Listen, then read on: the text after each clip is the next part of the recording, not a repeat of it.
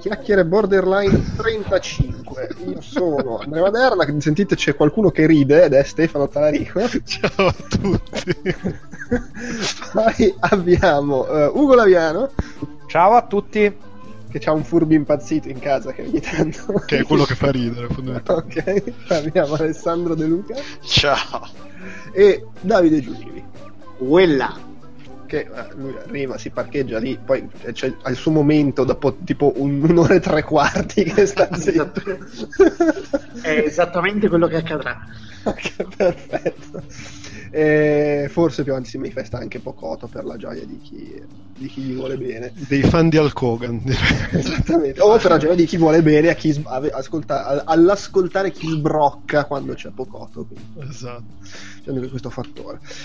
Allora, chiacchiere borderline eh, è il primo che facciamo quest'anno o è, o è già il... No, è il primo. È il primo, mamma mia, attenzione. E guarda, il segretario qui è, è fortissimo. Eh, oh. Ancora che un po' si vuole tirare indietro, però è fortissimo il segretario. eh beh, ma eh, ho ancora gli appunti freschi. Cioè, gli appunti freschi? Io non so. È, un, è, una chiacchiera questa, giusto? Sì, sì, per far capire quanto sono invece presente io, ok? Eh, esatto, no, ma infatti è ottimo che tu c'hai gli appunti freschi perché io ho la scaletta aperta davanti e la sto scorrendo dicendo ah, ah, ah, ah è tutta roba messa. Eh. Non ho la minima idea, cioè, di solito qualcosina metto, qualcosina leggo, mi spiace ragazzi. Ma, eh, ma tra l'altro l'avevi messa una roba? O sì, l'ho tolta perché non tolta, l'ho messa senza averla letta e quindi... Perfetto. Sei vergognato. Eh, potevamo leggerla su... Io non è che... No, cioè, tipo, l'ho, l'ho messa, adesso oggi sono andato lì a madonna quanta roba, leviamo qualcosa, cos'è sta roba? L'ho messa io, non l'ho letta, mi sembra una cazzata, la levo. Come sei pudico, come sei pudico. Comunque abbiamo un po' di cose di cui chiacchierare, ovviamente saranno come al solito notizie del 1982 e, e riflessioni da 300.000 parole impossibili da... Ragazzi calmi, è uscito Pitfall eh, l'altro ieri se non ricordo male, siamo sul pezzo. Io stavo proprio per dire, parleremo della chiusura di Zap. Della... Tra l'altro questo podcast secondo me potremmo cambiare il titolo in Outcast Delu gli argomenti li mette lui comunque Delu. Posso allora, scegliere uno qualsiasi degli argomenti che ho messo in scaletta? La, prim- la prima cosa mi è parso di capire perché attenzione cioè, non so nulla però abbiamo parlato del primo argomento in scaletta mentre ci preparavamo a registrare. Ecco questo devi fare capire argomenti... che non è un argomento ma una roba che segnali e basta. Esatto sì perché è una roba chilometrica eh, che è stata pubblicata su Gama Sutra ed è stata scritta da Diana Van Buren, che è una del, del uh, una, una, architetta non ben presente, che ha lavorato con Jonathan Blow alla creazione di uh, The Witness e per la pre- più precisamente alla creazione del mondo di The Witness. Eh, c'è questo lungo, lungo articolo in cui spiega come hanno creato il mondo e tutte le basi eh, come, non solo come hanno creato il mondo, ma poi gli studi che hanno fatto sul mondo reale e come adattare mondo, eh, gli elementi del mondo reale in un mondo eh, videoludico, quindi cioè, non basta metterci un palazzo, ma deve essere anche un, un palazzo, una roba che ti serva a eh, fini videoludici. Non l'ho letto tutto ah, un po' perché è veramente chilometrico e non, io speravo di giocare... Arrivato, no, no, no, no. Che neanche sei arrivato in no, no, no, no non ci ho giocato, non ho ancora giocato al gioco, ah. avevo paura di rovinarmi il gioco scoprendo cose che magari eh, è una di quelle cose che avessi già giocato l'avrei letto sicuramente, ma non, non avendoci ancora giocato, che tra l'altro che, come Fabio aveva detto eh, è un po' meno ne sapete meglio è, un po' di quelle cose lì, eh, quindi non mi sono voluto, rovinare, non voluto correre il rischio di rovinarmi il gioco. Però... Hai fatto bravo perché io ci ho giocato, ho giocato e non sapere niente. E, però ho letto un po' le prime, le prime, cose dell'articolo e effettivamente poi i commenti, ho detto andiamo a vedere i commenti per dire se è piaciuto a chi ha letto l'articolo nei commenti. E i commenti ne, ne parlano bene, che lo trovano molto interessante sia dal punto di vista di di chi lavora nell'ambiente, quindi ci sono tante cose interessanti per chi lavora di, nei videogiochi o comunque a, chi, a cui eh, per quelli a cui piace sapere come vengono fatti i videogiochi, però è anche interessante da un punto di vista semplicemente diciamo, di, di conoscenza, di, di, cultura.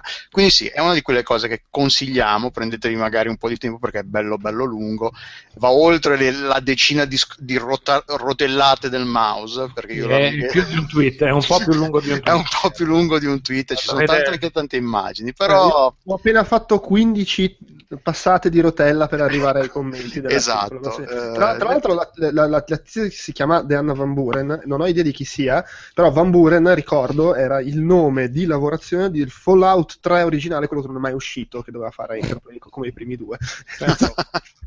Così una è un cerchio che si chiude. quelle di Grantland. 1 Van Buren come il, il, nome del Fallout 3 in lavorazione mai uscito Vabbè, trovate il link su sul, su, nel post eh, su, su outcast.it. Però abbiamo questa cosa, cos'è? Il, ci vuoi parlare delle agenzie immobiliari giapponesi? No, no questa invece è una, questa è una notizia eh, di videogiochi che ho letto, che avevo letto anche al tempo, ma che ho riletto perché, tra l'altro, avevo messo il link sbagliato perché VentureBeat ha sta cazzata che quando scrolli agli, praticamente ti crea gli articoli sotto. Eh, e però l'indirizzo nella, nella barra, del, barra, dell'URL cambia in base all'articolo su cui sei. sei. Quindi io ho, ho, copiato, c'era un link a una notizia. Stai di... già facendo troppo casino, parla della notizia. Perché sì, se... anche perché, allora, Cazzi dei, allora, analizziamo un attimo il codice HTML che c'è dietro questa notizia, senza parlare della notizia. Vediamo un attimo quanti PR ci sono e come funziona l'editing perché a noi della notizia RSS facciamo un 15 minuti di critica al, al webmaster di effettivamente non credo che i nostri ascoltatori interessi il motivo ma no, ma facciamo un'analisi molto profonda di come mai dai lui un rincoglionito. Vabbè sì la notizia era quella. Comunque la notizia Dai. è che Sony ha ehm, ah, praticamente chiude Sony Computer Entertainment e Sony Network Entertainment International e li fonda in, un unico, eh, in un'unica compagnia che si chiamerà, o si chiama, non so, adesso mi ricordo, eh, non so se l'abbiano già aperto oppure no, eh, aprire, aprire. Sony Interactive Entertainment LLC. E quindi praticamente le, tutta la parte di uh, il business entertainment di Sony viene inglobato in questa compagnia unica. La, cosa, la notizia importante è però che la, la sede sarà in, a San Matteo in California, non a Tokyo, mentre a Tokyo e a Londra ci saranno due uffici molto importanti, ma la sede, fonda- la sede principale è a San Matteo. Diciamo anche che San Matteo è un po' la Lainate di San Francisco. che non ho presente. no. Eh, è il paesino del cazzo di fianco all'aeroporto deserto con quattro negozi, tre bar. Certo, è anche vicino all'oceano, cosa che non si può dire de, de, de, di Lainate. Della, della zona attorno a Milano. Però, e, e c'è poi l'articolo analizza la scelta, questa decisione e, eh, e fa semplicemente parla di numeri e dice come in, uh, fi- a, a, fino al, alla, al, momento in cui è stato scritto l'articolo eh, PlayStation 4 abbia, avesse venduto 36 milioni di unità in tutto il mondo mentre in Giappone di queste 36 milioni ne hanno venduti solo 2 milioni. Quindi è, viene, eh, è abbastanza chiaro perché Sony stia spostando il suo interesse più a, in Occidente che non in Giappone. In Giappone ormai la gente non compra più console da casa, non è solo che solo Xbox non vende. Sony, eh, la PlayStation ha due anni che è in giro e ha venduto solo 2 milioni di, di unità in Giappone i, la gente che compra e che gioca ai videogiochi gioca su smartphone ormai e spendono, più, uh, spendono su iOS e Android Uh, sono a pari merito come spesa, come spesa, totale con gli Stati Uniti sono solo dietro il mercato cinese. La differenza è che però in, in Giappone c'è molta meno gente, vive molta meno gente che negli, negli Stati Uniti, quindi per persona pro capite spendono un botto di soldi in più di quanto non faccia il consumatore medio americano. Quindi è, è normale che eh, chi vuole vendere e fare videogiochi e vuole farci soldi si concentri sul mercato mobile piuttosto che su quello da console da casa.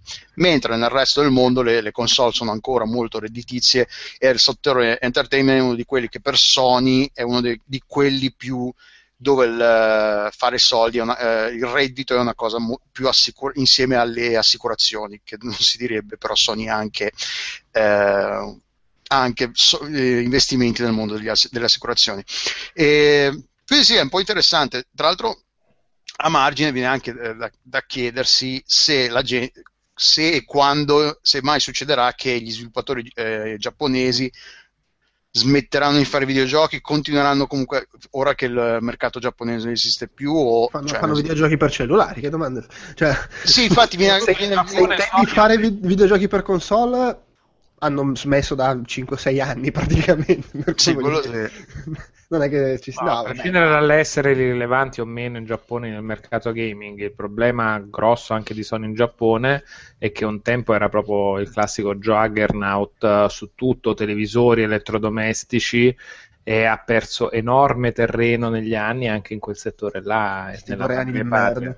Eh, nella madre... eh, però conta effettivamente molto, quindi è una questione che sicuramente deriva anche dal perdere mercato in ambito da console domestica, ma non solo, perché in realtà la console domestica anzi era l'ambito in cui teneva più botta in madrepatria rispetto agli altri dipartimenti interni che avevano già perso eh, un processo un po' lungo che c'è stato. Eh, se poi perde terreno anche in quello, vabbè. Oh, esatto, è chiaro. Giustamente dice che cazzo stiamo facendo qua? Poi, poi eh, voglio dire, hanno perso terreno. Le, le, I grossi publisher di videogiochi giapponesi mm, stanno crollando miseramente da un decennio.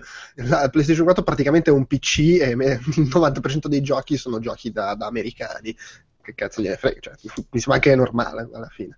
Che tra l'altro poi è sempre quella questione, è, è, è, il, è il, il, circolo vizioso, non sai bene qu- quale sia la causa di cosa, perché... È nato prima l'uovo o la gallina? Eh, esatto, su PlayStation 4 comunque su console ci sono giochi di, di stampo occidentale perché in Giappone ormai non se ne incula più nessuno, o viceversa, nel senso che in Giappone non se ne incula più nessuno e quindi la gente ha cominciato a a comprare, escono, arrivano meno giochi dal Giappone di stampo giapponese, diciamo. Beh, Quindi... Diciamo anche che cioè, ci sono, ma comunque sono molto più dilazionati nel tempo, mentre invece l'industria, l'industria occidentale eh, punta su un, una consistenza annuale decisa cioè ogni anno sai che ci sarà il grosso AAA e bene o male arriverà anche una, un'altra quel, grossa produzione.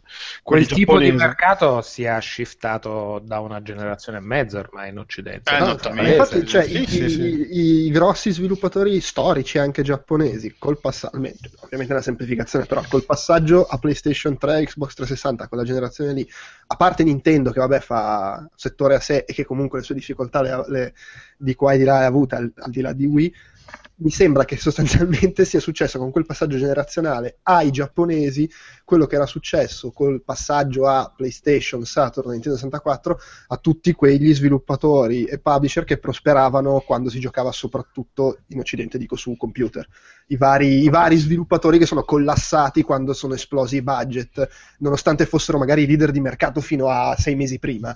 Eh, sì, sì, quando è morto il bedroom coding classico, le robe medie sono esplosi i giapponesi in quegli anni là e poi viceversa.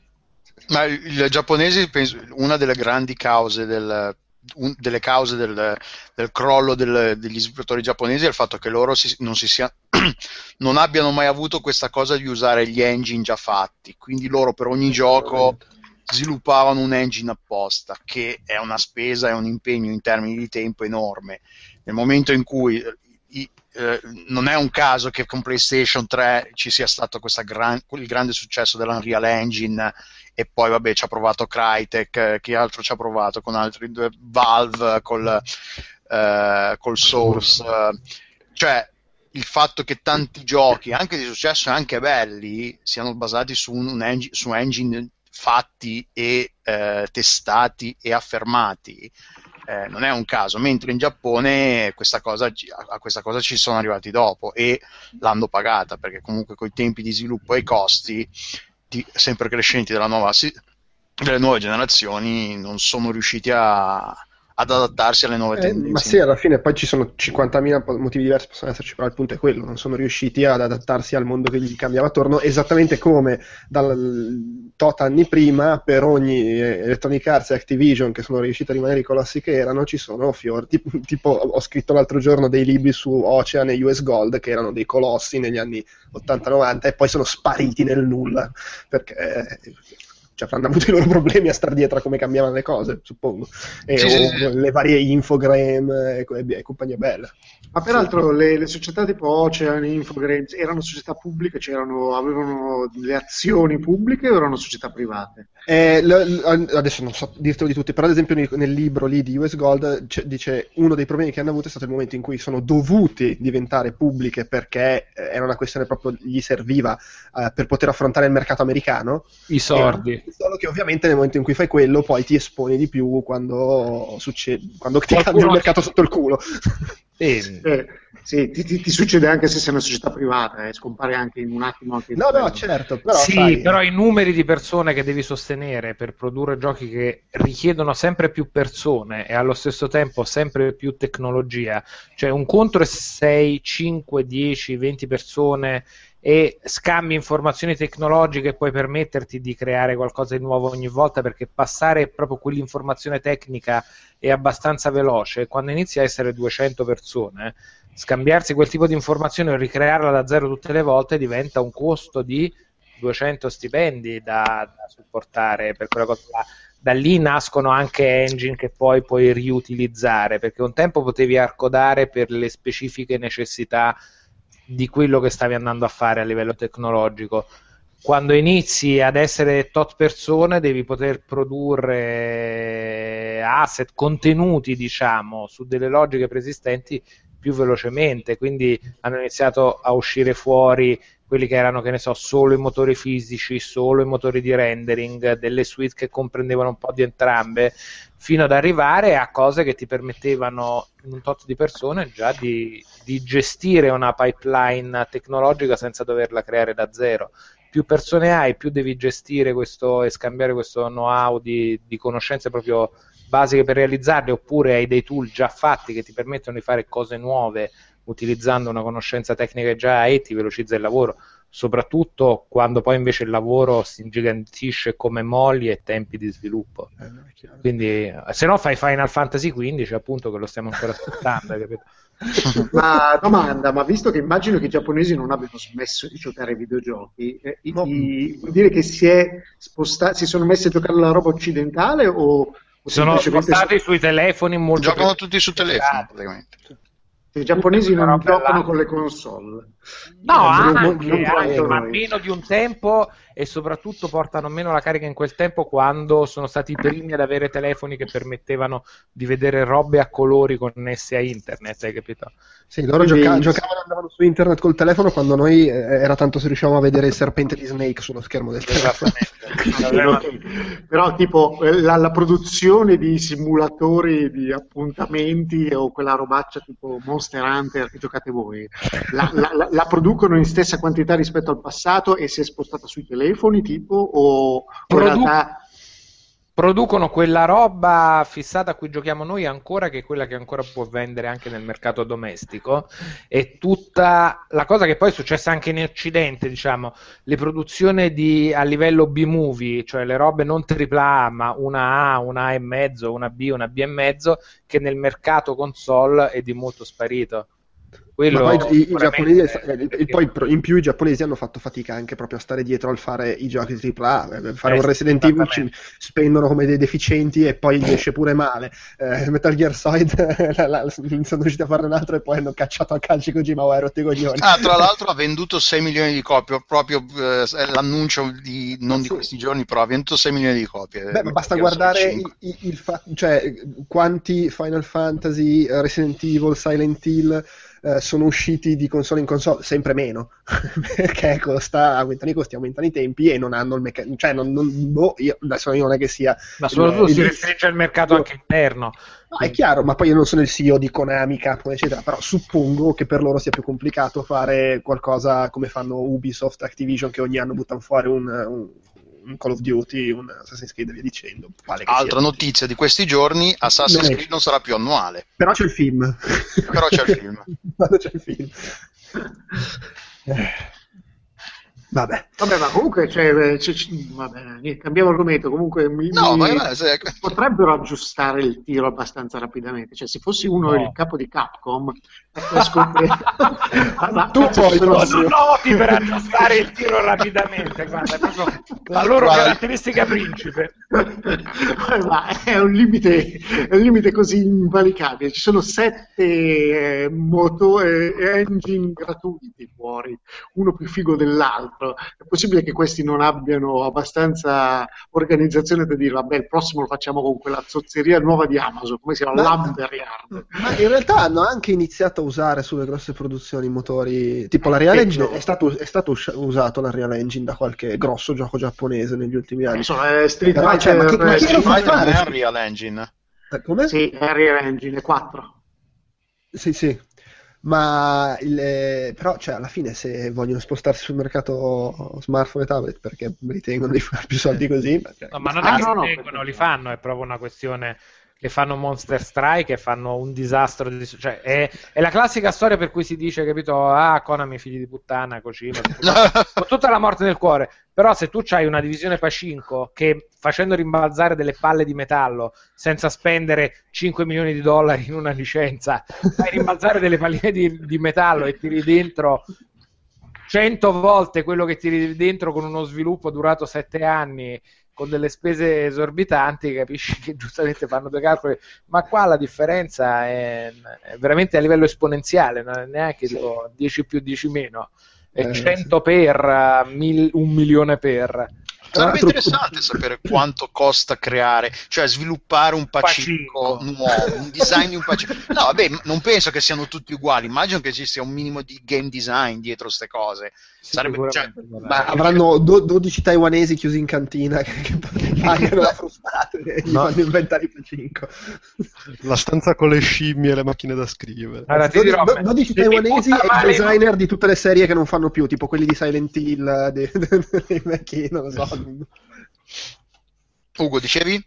Niente, guarda, stavo mettendo fronte al design del Pacinco. Stavo pensando che forse mi semplifico un attimo la vita anch'io se oltre ai dirigenti di Konami se vanno a fare il design dei Pacinco. Ma no, sì, a, a, cioè sono sicuro che, ci, che, sia molto più semplice progettare. Ma anche, cioè, hai presente il flipper? Tu hai presente il flipper? Sì, ho presente. Eh, levagli i paddle, cioè levagli la capacità di controllo a parte lo sparo iniziale ma Hai no, fatto ma il Pacinco. Io non dico, cioè, ma non dico le basi, lo, ho, ho, presente cosa è un Pacinco, mi, eh. i costi, mi sarei, sarei il, il, il, il, processo, mi, quanto costa disegnare un, un Pacinco allora, da zero, ne, sarebbe interessante, cioè io non ne ho idea, non ne ho proprio idea. Ti posso dire che, i, che io lavoro su un progetto dove c'è un certo numero di designer che supera le, di game designer che supera l'unità della decina non, non, non, entro nei dettagli, superano. No, Ho come l'impressione che un singolo no, ma sì, ma, cioè, anche come i giochi da tavolo, immagino che una persona nel weekend. Ma, ma pro- probabilmente un designer di Pacinco lavora più a livello industriale, cioè guarda i materiali, come va costruito il coso, come, come pelare un po' di soldi, su, eh, risparmiare sulle stecchine. Beh, devi distribuire dove metti le buche, dove metti i rim- sì. rimbalzi, rimbalzanti, quelle robe sì, là.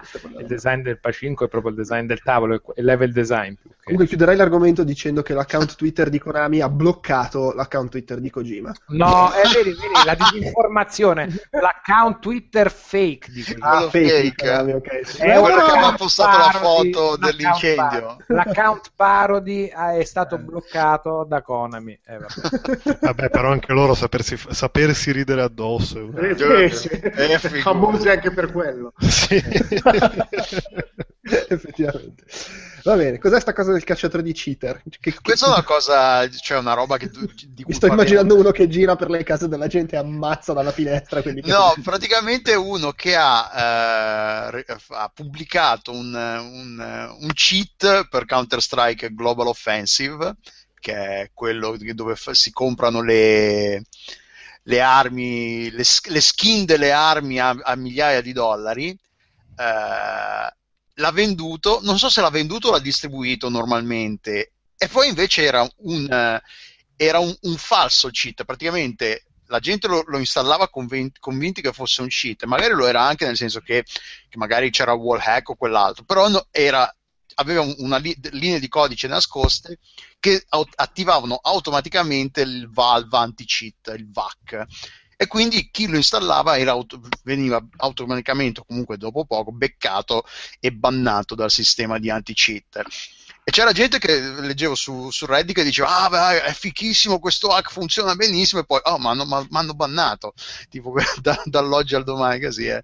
Ed è stato scaricato 3500 volte prima che la, la gente eh, se ne accorgesse. 5500 volte. Ah, no, sì, perché ne ha, ne ha, ne ha, ne ha prodotto più di uno. E e, e, quindi sì, è, una di quelle cose, che, cioè non è una notizia, eh, però è una di quelle cose carine che eh, distruire i falsi cheat, eh, fanno ridere alle spalle della gente. che a noi piace sempre ridere. Che un po' è, ma anche davanti alla faccia, eh, dai. Anche davanti. è vero, un po' le storie di quelli che si andavano a, lam- a, lamentare, ah il gioco non parte, manca que- si spegne la luce, che era quelle, quando gli sviluppatori inseriscono quelle cose che si attivano solo se il gioco è, è piratato, ah c'è il buio in questo tunnel, come mai? Eh, no, guarda, ba- che Batman che non vola, Batman o la, che la forma mancante, quelle cose. Quella era un'idea veramente molto bella, Batman che si spetascia, perché un Batman pirata finto è molto bello. E, e, e ogni volta che si sta sta cosa io devo sempre dire ricordo sempre con affetto il mio amico mi diceva ma non so come andare avanti nel quarto livello di Leander manca la piattaforma. Eh, yeah. io ce l'ho. La devi comprare ma letteralmente. Ma non c'è, non c'è online qualcuno che ha finito tipo Batman senza aprire il mantello Ci sarebbe bello, cioè, tipo quelli che tipo, recentemente tra le tante cazzate apparse su internet ho visto il video di uno che ha finito, non mi ricordo se Dark Souls 1 o 2, senza, essere, senza farsi colpire una volta. Sì, senza mai subire danno. Senza sì, mai vabbè, subire ma, danni. Ma è presente che però questa qua è gente malata, cioè, c'è no, gente che c'è, vabbè, sì, è chiaro, è l'autismo quello vero. Sì, è... sì. È, cioè, è Rain Man, cioè è quella cosa lì. Cioè, ma pensa eh, quanto tempo ci ha giocato ci ha giocato prima di arrivare a quel punto, perché poi a parte il discorso di, dell'impresa in sé e quello che ci vuole, la preparazione, quindi le ore che ha già giocato per, es- per arrivare al punto... Eh, sarà un gioco uscito sette anni fa, cioè, gio- ci sta giocando in- eh, ininterrottamente da sette anni. Il gioco è uscito sette anni fa e sette anni fa è anche l'ultima volta che questo qui è uscito di casa. Sette anni, sette anni ben spesi, eh, perché poi sei una notizia su Kotaku che dura un'ora. Un, beh, così tanto. Beh, però ne stiamo anche parlando stiamo noi. Anche parlando, anche fame in... sì, no, è fama e fame in peritura. È proprio... eh, sì. Di solito quando vai a vedere i blog di questa gente eh, eh, c'è un post su ah, sono riuscito a superare anche questo livello senza farmi colpire, quello dopo è ah, è sceso il prezzo del Prozac, gra- grazie. no, io apprezzo sempre questo tipo di imprese perché la dedizione all'estremo è sempre incommiabile. Ti viene sempre da chiedersi se poteva risolvere il problema della, fa- della fame nel mondo nel frattempo. ne abbiamo già parlato su questa cosa. O curare il cancro, però eh, comunque io amo molto Dark Souls, oggi continuavo a chiedere se era già il 12 aprile, invece Beh, per, la, per la, legge dei grandi numeri, un giorno leggeremo anche di uno che, che avrà fatto qualcosa di costruttivo per l'umanità, magari. No, dicevi no. Ma è, cioè, eh, allora, ah, sì, ci sono, cioè quelli che hanno scoperto le onde hanno fatto le onde gravitazionali, hanno fatto, quindi sono tutti, hanno speso anni a fare gli specchi con laser, 4 km, costruiamo, recuperiamo fondi, guarda che quella è gente seria e ha scoperto questa cosa. Magari questa cosa non sarebbe successa se avesse detto no, io sai che c'è, voglio scoprire se posso fare Mario bendato senza guardare, già fatto. Ah vabbè, allora faccio le onde gravitazionali. Bella. Allora vedi che è utile, è indirettamente anche utile che fa sta cosa. Sì. E... Ma cioè, dunque, Destiny sta andando a rotoli. Non so se sia. Questo vero. l'ha messo Nabu. Io non... ma... Per... Sì, però... ma, io me... sì, ma io l'ho messo per colpa tua. Perché tu avevi scritto senza motivo. Parliamo della beta di The Division. e, e no, sì. Poi lo facciamo a parte io e lui, eh, una cosa intima. Eh, vabbè, quindi, non, non... quindi non de- diciamo solo Destiny va a fare Destiny, Destiny sta andando a rotoli i cazzi suoi. Esatto non so se sia vero. Piuttosto, cioè, vedo che uh, su PC Gamer c'è un, i risultati di uno studio su, condotto su una serie di pentole di acqua calda portata a ebollizione, no? Questo sì che è un articolo interessante. Dov'è il link? Dov'è, dov'è che lo voglio vedere? A me interessa tantissimo. Ma infatti basta fare le cazzate, parliamo dell'ebollizione. Tra l'altro lo studio si può comprare perché c'è il link a una, diciamo, a una a un sunto dello studio, però lo studio poi tutto si può comprare, che è bello lungo e costa tipo 2500 dollari. Ma io ci credo, credici. Stavo giusto pensando di spendere, stavo giusto pensando di spendere 2500 dollari In per cosa? leggere la conferma del fatto che invecchiando ho altri impegni e faccio fatica a giocare anche se vorrei giocare lo stesso.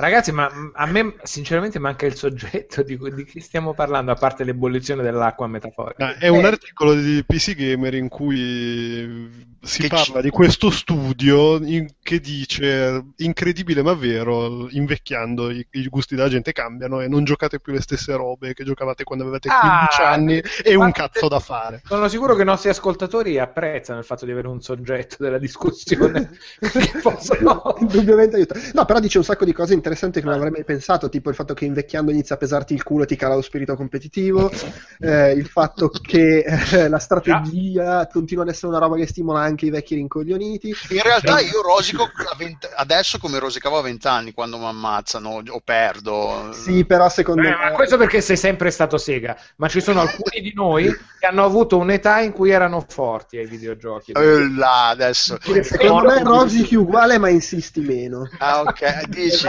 Ah, quindi bisogna ritornare ai, ai, tempi di... Qual era il, il mod, quello di Quake? Uh, Wunderbar, quello che giocavamo, abbiamo giocato, abbiamo avuto... Enemy Territory. Animal Territory, esatto. Sì, cioè, capito? È anche un po' quella cosa, cazzo, verso di nuovo, strosicando come un matto, eh, però devo andare a pisciare. Il catetere.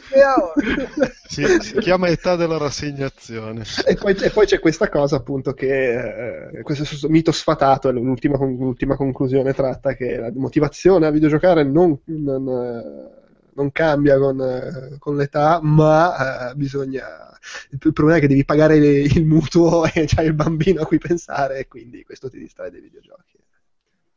Ah, Però io non ho 2500 dollari. Ah, scusa, dimmi, vai, vai. Io non ho, tu non hai il mutuo, non hai figli. Esatto, sì, esatto, però rosico lo stesso quando Però hai lasciato Titanfall, sì, quello sì anche. eh, e la cervicale un po' anche. Eh, però sì, eh, cioè, sì, la differenza è che rosichi esattamente quanto prima, soltanto che prima andava avanti un'ora e mezza a prendere gli schiaffi, gli sparatutti, adesso 40 minuti e diceva vaffanculo. E, sì, c'è, c'è anche, c'è anche la, la variante ti, ti, ti, ti, si chiude la vena, vai avanti fino alle 6 del mattino e poi però la paghi per due settimane.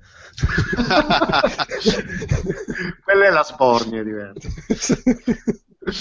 L'hangover dalla nottata dav- passata davanti al computer. C'era un mio amico che faceva le nottate. Io non, a quello non sono mai arrivato eh, con quel gioco. Le ho fatte con Final Fantasy XI per un certo periodo. Lui faceva Perché le nottate davanti a, a, Championship Manager, che ovviamente Nabu capirà. Eh, mica. Eccolo. È tre giorni che non dorme. No, no, il, ca- no, il cazzo, è tre giorni che non dormo per altri motivi. Ma... Eh. Comunque ho avuto anche il periodo football manager. Eh, e, chi, e, chi, non, e chi non, tra l'altro. Io. Eh, santa, santa, persona. Beh, però secondo me è, sta, fu, Football Manager sta nella, sta nella macro categoria Civilization, quel genere di così. Non ti è mai capitato di giocare a una roba del genere? Faccio un altro turno, faccio un altro pezzetto, faccio un altro... No. Sì, sì, eh, sì, eh, perché alla fine è quella la, la, la, categoria. Maderna, cioè ti ricordo Ultima Online. Uh, Forse il caso di... quando ancora si pagava a scatto la telefonata eh, e la connessione. Ups, ecco. e l'alba, vabbè dai, mi è costato come un cinema. Quella forse una, è una cosa che cambia con la vecchiaia, il fatto che all'epoca alla seconda bolletta smisi di giocarci, non alla prima. Io lo so parlare, però era proprio quel fatto, eh, vedo della luce, forse è il caso di staccare. Non è, più, non è più solo un cinema e una pizza tutte le sere, inizia a costarmi un po' po' di più. cioè, inizia a costarti la rata di un mutuo. Non sono sì, era sufficiente. Ricordo cifre equivalenti più o meno allo stipendio di una persona. Mm-hmm, mm-hmm. Cifre più o meno equivalenti allo stipendio che prendo 15 anni dopo, anzi quasi 20.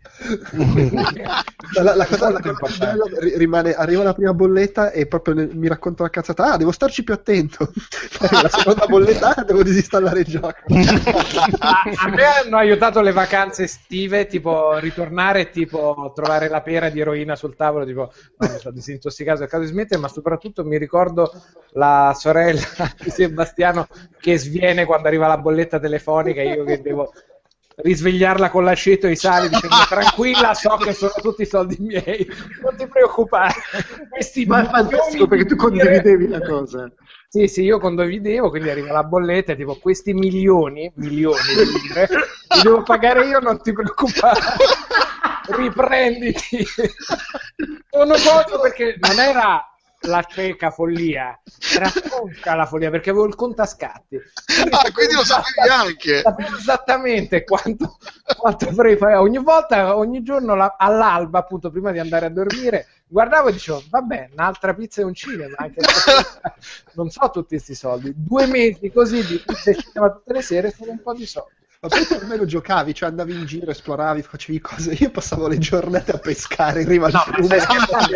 Io dicevo le cazzate con Gizmo e vedevo Flavio che correva nudo perché aveva fatto le cazzate sui server. Non facevo grandi, cioè, oltre al cimitero e un paio di dungeon, non credo di aver fatto un cazzo. Un paio di dungeon sono due dungeon in più di quelli che ho fatto io comunque. C'è sto fatto.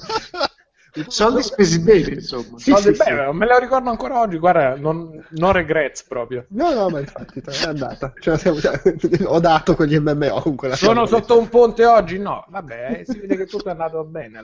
C'era anche Soletta e Flux, giusto? Comunque. Sì, c'era, c'era chiunque. C'era, c'era chiunque. Una, un'altra, un'altra, cosa da vecchi che, a cui sono molto affezionato è, quello che mi succede sempre quando gioco ai giochi Bioware. A onore del vero mi, succede, mi è sempre successo con i giochi Bioware, tipo anche con Baldur's Gate. perché io sono lì che sto giocando, mi piace il gioco, è una passione, i dialoghi, eh? Però mi succede sempre che a un certo punto mi addormento e mi risveglio con il mio personaggio che sta correndo contro il muro. Guarda che quello è un attestato di stima importante, perché significa che sei così preso che vuoi continuare ad andare avanti anche se palesemente il tuo corpo non ti sta più appresso. Eh, sono quei momenti in cui tipo, ah, questa quest devo andare minchia dall'altra parte del pianeta, vabbè, andiamo, e poi all'improvviso mi risveglio dentro un precipizio. molto buono, molto buono. O quando devi girarti tutta la strada avanti e indietro per andare a parlare con tutti, che palle, madonna. Madonna. Eh, guarda che il passo successivo è morire in Corea in un, uh, in un internet caffè mentre giochi a StarCraft. Okay. L'unico step successivo è quello, l'infarto per 48 ore senza dormire, quelle cose là. Cagandoti addosso, quello è lo step successivo. Se sei un vero gamer, muori cagandoti addosso in un internet caffè in Corea. Eh, passiamo alla prossima notizia, dai. Che, eh, mi pare di capire sia ci avevano ragione Electronic Arts e Activision quando qualche anno fa hanno smesso di fare i giochi musicali. Uh, sì, perché uh, sia Guitar Hero che Rock Band 4, Guitar Hero Live e Rock Band 4 non, hanno venduto meno di quanto eh, avessero previsto entrambi gli, eh, eh, i publisher, quindi Activision per Guitar Hero Live e Electronic Arts per Rock Band 4, chi è che l'ha pubblicato? Sì. E non a caso, per dire, Mad Cats, eh, che sono quelli che fa, produ- producono periferiche assortite e quindi... No, comunque Rock Band 4 è autoprodotto da Harmonix, non è più... Cioè, Electronic Arts gli ha detto nel culo. Eh, ah, okay. se, se, lo sono fatto loro. Andate con la bici senza rotelle ragazzi. Per dire Mad Cats ha, ha, ha, tagliato il 37% del, della sua forza lavoro dopo che eh, Rock, Band, Rock Band, non so comunque, no, non ho ben preciso. Eh, ah no, Mad Cats l'ha, gliel'ha pubblicato Rock sì, Band. Mad Cats ha fatto la distribuzione, però il gioco è sviluppato proprio da Harmonix. Electronic Arts non ci ha messo mai, non, non è ah, voluto okay, sapere sì. niente, statemi lontano. Beh, Mad Cats c'ha, c'ha, c'ha, l'ha pagata, la sta scelta e ha tagliato il 37% del suo staff in, uh, in seguito alle alle vendite molto inferiori alle vendite molto inferiori di quelle che, delle previsioni.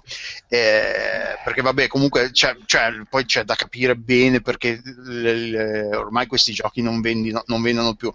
Eh, c'è anche il, il, discorso delle periferiche la, la, la, fissa delle periferiche probabilmente è passata eh, le canzoni... se avevano interrotto entrambi nella loro corsa pazza ogni anno vi infiliamo una batteria e una chitarra nuova in casa se entrambi si sono arrestati in un certo momento storico c'è stato tipo ogni, ogni sei adesso li facciamo per gruppo adesso li facciamo eh? boom a un certo punto tipo eh, forse non li facciamo più però secondo me è un indice importante di, che era già successo qualcosa, si era interrotto un po' quel, quel pazzo pazzo amore. Beh, sì, ma non a caso uno, uno, dei due di questi qua nuovi li hanno fatti, l'hanno fatto pensato come se fosse un hub per cui ogni tot invece che uscire il gioco nuovo ti compri direttamente il pacchetto di canzoni. Se ne Beh, non è che l'hanno fatto nuovo, era Rock Band che già funzionava così quando poi è morto Rock Band all'epoca. Okay. Ma, ma vabbè, poi ci hanno messo una caratteristica, ma immagino l'idea fosse, non dubito che sperassero di raggiungere di nuovo quel livello di successo, immagino l'idea fosse, vediamo se riusciamo a trovare un mercato che comunque funzioni e probabilmente stanno un po' facendo fatica. Leggo che soprattutto ha venduto malissimo in Europa comunque, per esempio. Sì, infatti stavo leggendo proprio anche io quella cosa e c'è questo attrito tra SI, che è Sony Computer Entertainment Europe, che è la divisione europea di, di Sony, e eh, Harmonix eh, che gli chiede vabbè noi i, DLC li pubblichiamo però voi ce li dovete anche promuovere. E Sony che dice ma se li comprano quattro stronzi cosa ve li promuoviamo, promuoviamo a fare? Promuoviamo la roba che la gente compra di più e che ci facciamo anche più soldi noi. Quindi anche, c'è anche questa cosa qua eh, anche perché a quanto pare eh, c'è, a quanto pare c'è anche il problema che le, i DLC di Rock Band non sono dei pacchetti, ogni canzone conta come un DLC, quindi anche promuoverli da un punto di vista uh, di design uh, su, su, uno store è molto più complicato perché non puoi dire o apri un, un Rock Band store e promuovi quello era poi... come era all'epoca in cui aveva avuto un relativo. Sì, ma, ma, poi il problema è anche che vedo che i contenuti ci sono, sono arrivati in America, in Giappone, ma non in Europa. E Sony Europa dice: Sì, ma qua non vende perché dovremmo spingerli. Eh, ma ho capito, ma non vende perché non ci sono i contenuti. Sì, vabbè, l'uovo, la gallina. Oddio, i giapponesi! Eh, quindi. Eh, quindi sì, vabbè, la, la, io la battuta l'avevo fatta che De Sangre non aveva comprato perché di, tu, di, di, noi mi sembra che De Sangre sia quello che che, che ci fosse periodo... andato sotto e ha avuto fosse... un metadone. Beh, era, ero caduto abbastanza anch'io nel tunnel. Poi fi, da, sia io che De Sangre fin dai tempi di quelli giapponesi che compravamo sono spendendo i miliardi, però sì. Ma sai cos'è? Che De Sangre sta aspettando gli sconti su Steam. mm. Quindi... Rockman De Sangre non l'ha preso? O... No, non, non, non credo. Vabbè, oh, ma poi cazzi suoi. no, vabbè, per curiosità, perché se non l'ha preso neanche lui, che, cioè lui che, che era molto appassionato. Tra l'altro grazie al cielo, se non ho capito male, tutti gli strumenti che eh, la gente aveva in casa dai giochi precedenti e che magari non avevano ancora buttato sono compatibili con, perché non penso che abbiano re, eh, sì. fatto non uscire dei, un set di... non è la tastiera mi pare che, che c'era in Rockman 3 non, non, c'è più la tastiera però la, la, chitarra, la batteria dovrebbero essere i microfoni dovrebbero essere utilizzabili. Poi vabbè non, forse non, sai cosa? Nel Rockman 4 mi sa che non c'è la modalità pro quindi te ne fai poco del, della chitarra con, la, con, le corde che si poteva usare però insomma non ho prese non, non sono così più che altro a me è dispiaciuto molto che il tutto sia morto quando si era arrivati veramente all'apice da una parte giusto e dall'altro di qualità di produzione. Io mi ricordo che Beatles Rock Band era proprio detto, ecco, se facessero il monografico figo e potesse avere un mercato, e se non ce l'ha avuto quello dei Beatles è difficile immaginarne qualcun altro, insomma.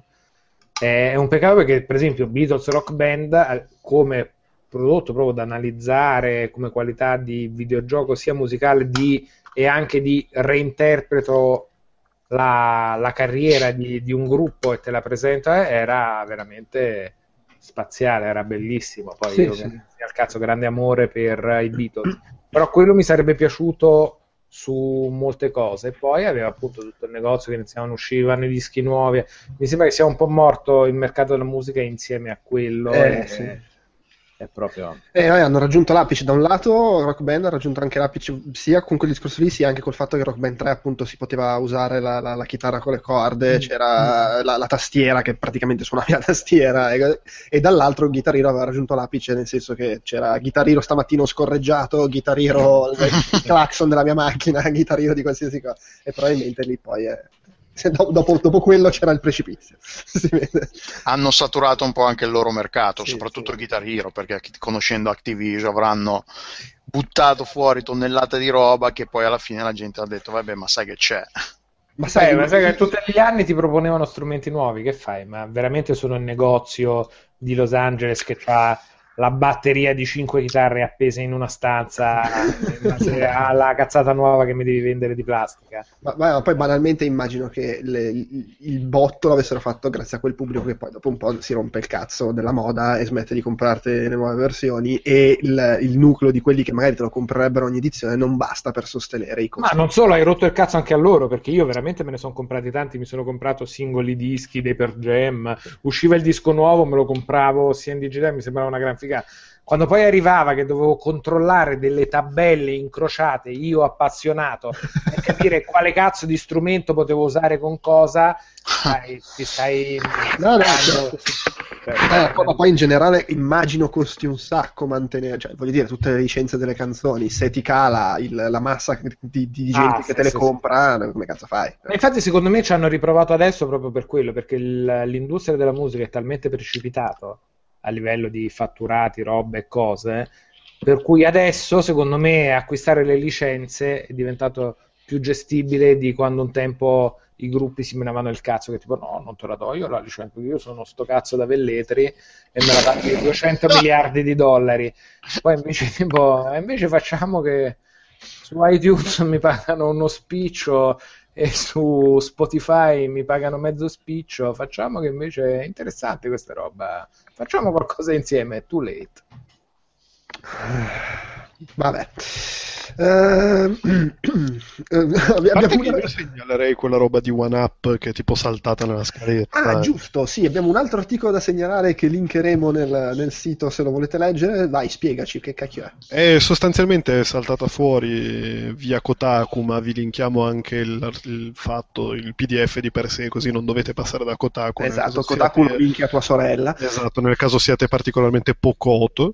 E che sostanzialmente è uscito fuori il PDF datato 2008. Frank Cifaldi, che era editor di OneUp. di OneUp, ha dato le linee guida che sì, si usavano editoriali per scrivere le cose. Quindi se siete appassionati di quelle cose interessanti, ma magari per noi che siamo dentro sembrano le linee guida che poteva avere qualsiasi rivista. Secondo me Jopep ha ancora quelle di PSM, io ho quelle di NRU, se vi interessano ve le linkiamo, ma secondo me non sono granché interessanti. Vabbè, però fa culo, magari, magari avete una mezz'oretta in ufficio da, da riempire così. Ma se no andatevene a fanculo, eh. Cioè... c'è anche c'è, c'è il link all'FTP di OneUp, chissà se è ancora attivo, potremmo eh. vedere se... Ho come l'impressione che no, è così a naso. A naso sì. il, il, prossimo argomento in scaletta è bello perché già in scaletta eh, ha scritto ma ancora c'è grande voglia, c'è amore per questo argomento. No, questo l'ho messo, l'ho letto, non tanto perché sì, è una cosa di cui si è già parlato in, in cose, questo qua lo, lo mette in un, in un, aspetto diverso. Io sono arrivato alla fine e ho letto, e ho, poi ho pensato ma questa è una cazzata, perché secondo me il, che è un blog, è, un, è uno, uno che ha sviluppato dei giochi è un gioco, uno di quelli che, pubblica, che ha pubblicato eh, roba indie su Steam e praticamente parla, dice come l'early access di Steam, secondo lui, anzi no, secondo lui, ci pone la domanda se l'early access di Steam sia una bomba orologeria. E, e, fa, e, a sostegno di questa sua teoria fa eh, presente come i primi 50 giochi che sono stati pubblicati sull'early access eh, quando proprio è stato lanciato, che è stato lanciato eh, il 20 scusate, il 20 marzo 2013, eh, di questi 50, eh, 20 giochi non sono stati aggiornati negli ultimi tre mesi. L'articolo è del, eh, di febbraio, di una settimana fa, quindi facciamo che eh, lui l'abbia febbraio 2006 che diciamo da, da, gennaio negli ultimi tre mesi non, non, non abbiamo ricevuto eh, aggiornamenti di nessun tipo. Nove gio- giochi sono a, all'apparenza completamente morti. Tre giochi sono stati confermati morti e rimossi da Steam, che sono Deadlinger, Victory, The Age of Racing Centration, mai, io non l'ho mai sentiti, e di questi quattro, e di questi 4, l'8% invece sono stati dei grandissimi successi. Space Engineers, Starbound, Rust e Daisy, o Daisy, Daisy, come, se, come lo pronunciate voi quello? Daisy. Daisy. Daisy, DayZ, a seconda se lo vogliamo dire all'americano, la... e, e poi segnala come possibile altro membro di questa, eh, di questa, lista di grandi successi Seven Days to Die.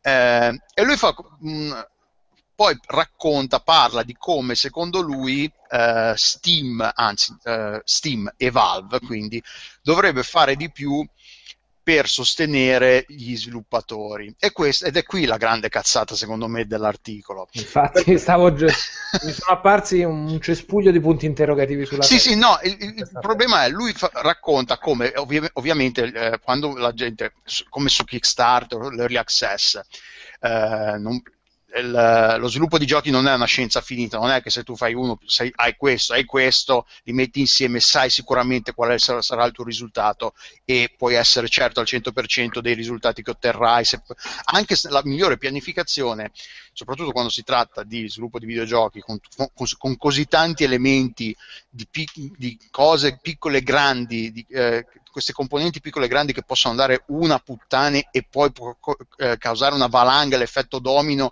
di una roba che ti manda completamente a puttane di tutto il progetto, anche se sei veramente il più grande eh, producer della storia, il gioco potrà comunque andare a puttane. E anche se lo, lo porti a compimento comunque riesci ad arrivare a quello che può essere un, considerato uno sta, una condizione di gioco completo e quindi da, pronto da pubblicare può anche darsi che comunque tu non ci farai soldi e che quindi anche se lo pubblichi fini, non ci rifai soldi e finisce lì.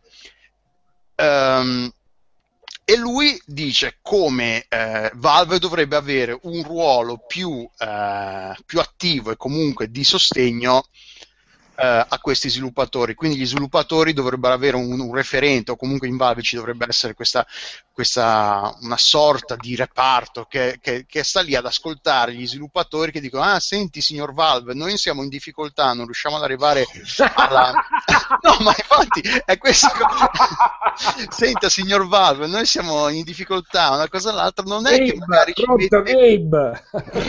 senti Gabe non è che non ci mettete il gioco cazzo qua non ci mettete il gioco sulla prima pagina dello store così magari incominciamo a vendere un po' di più e riusciamo a tirarci fuori dalla merda e tiriamo su un po' di soldi una cosa e l'altra. Ma questo le pernacchie le vuole registrate o, o dobbiamo fare Ma sì, infatti io l'ho, letto, perché... l'ho letto. Poi... Di... Cioè, allora, sono, sono, curioso di capire se l'hai letto bene perché mi sembra strano che Gamma Sutra pubblichi una cazzata.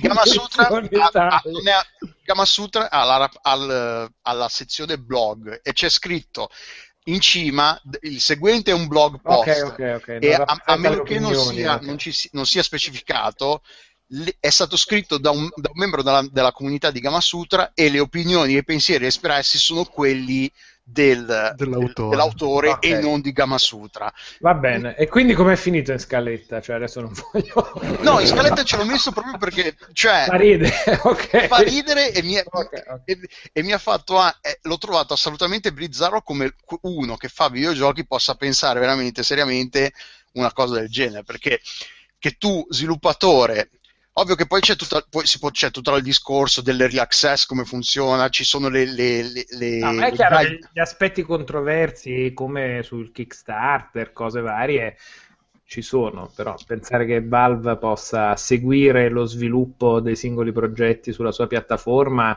è come lamentarsi che c'è un gioco su Windows che è buggato e prendersela con Microsoft.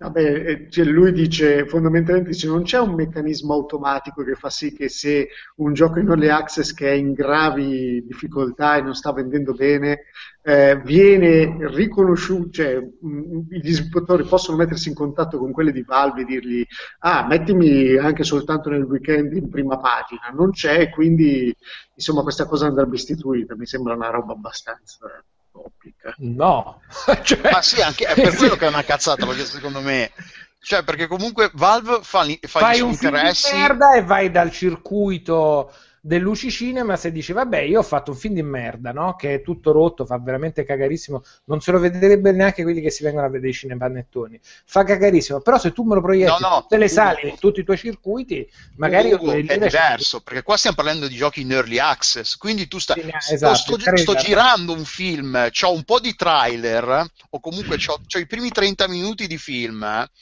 pronti però la gente non mi dà i soldi per finire il resto dell'ora, dell'ora che devo gi- ancora girare e montare. Non è che tu incominci a mettermi questi 30 minuti prima dei, dei, dei film veri che, sì. che, che hai in, in, scaletta e poi così invece di guerre stellari o che cozzalone esatto facciamo che il sabato sera mi mandi i miei 30 minuti incompiuti no? A prezzo più o meno pieno magari non proprio pieno perché no no a prezzo pieno perché poi questi early access gli early access te li vendono a prezzo pieno eh, cioè... ma io voglio venirti incontro UC Cinema okay. io i miei 30 minuti con dei bozzetti e degli scarabocchi in mezzo nelle parti che ancora non ho girato che ancora devo finire un attimo di fare rendering te li metto un po' così con lo scarabocchio di mio figlio, però simpatico lo scarabocchio. Tu me lo metti al posto di Guerre Stellari e Zalone. Il sabato, però, è in prima serata perché se no mi metti in difficoltà. Io devo avere i soldi per fare questi 30 quest'ora e mezza che mi manca. Un attimo. Oltretutto l'autore qua si rende conto che, che, non può esserci un sistema automatico del tipo eh, quelli di Steam guardano e dicono ah c'è un gioco early access che vende poco allora lo promuovo nella pagina. No, lui dice quelli di Steam dovrebbero di caso in caso verificare se il gioco ha eh, qualche chance e quindi nelle, nelle situazioni che, insomma, per cui vale la pena sbattersi per promuoverlo. Quindi questi, questi di Valve dovrebbero crearsi una società di consulenza eh, volontaria verso, verso, i loro clienti. Eh, eh, per far sì che in ogni caso venga studiato. Quello che fa l'Accenture facendo pagare milioni di dollari, esatto. spera che quelli di, di Valve facciano gratis, per, il, per trarre vantaggio, per, non per trarre vantaggio diretto, o perlomeno, eh, solo per beneficio altrui.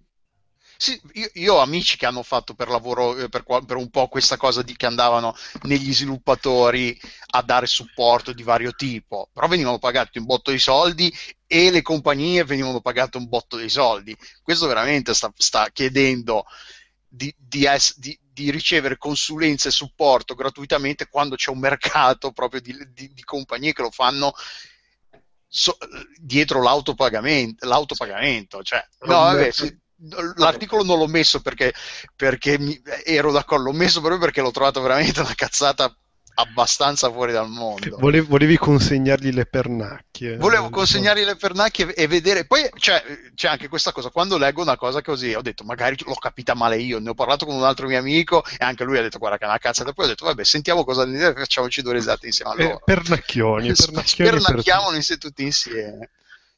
Quelli, quello che Valve potrebbe fare effettivamente in realtà è, è, una cosa che mm, non fa adesso, è che quando tu compri un gioco in early access e te lo giochi un po' e ti rendi conto che insomma è veramente una cosa iniziale e manca della roba, dovrebbe almeno segnalarti quando ci sono de, degli sviluppi seri o quando il gioco esce in versione definitiva perché devi controllartelo tu, a meno che non, non metti come segui e a quel punto lui ti segnala, ti dice guarda che c'è una novità riguardo a questo gioco, ma se non lo metti fisicamente tu, le segui sul gioco, mm, quel gioco lì Steam se lo dimentica completamente. Quindi se tu ce l'hai installato magari noti che scarica l'aggiornamento, però se tu lo disinstalli... Eh, capito, ma hai presente no. quanto aggiornamenti c'è? Se non, non, dato che non sono sempre lì con l'occhio a guardare sulla, sulla colonna degli aggiornamenti, ci sono un sacco di giochi che ho iniziato in early access e poi dopo un anno mi sono ricordato, ah, della loro esistenza, ma l'avranno finita. Alcune volte era successo, alcune volte no.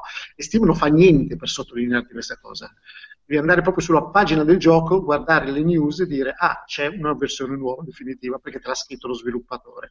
Perché se no Steam, l'applicazione, non fa niente per farti notare che guarda che quello che avevi pagato in early access è completato. Che ha anche una logica, eh? io immagino che il buon Gabe dica oh ma una volta che l'ha comprato a me che cazzo me ne frega, fagliene comprare un altro, e così, anche se si è dimenticato quello precedente.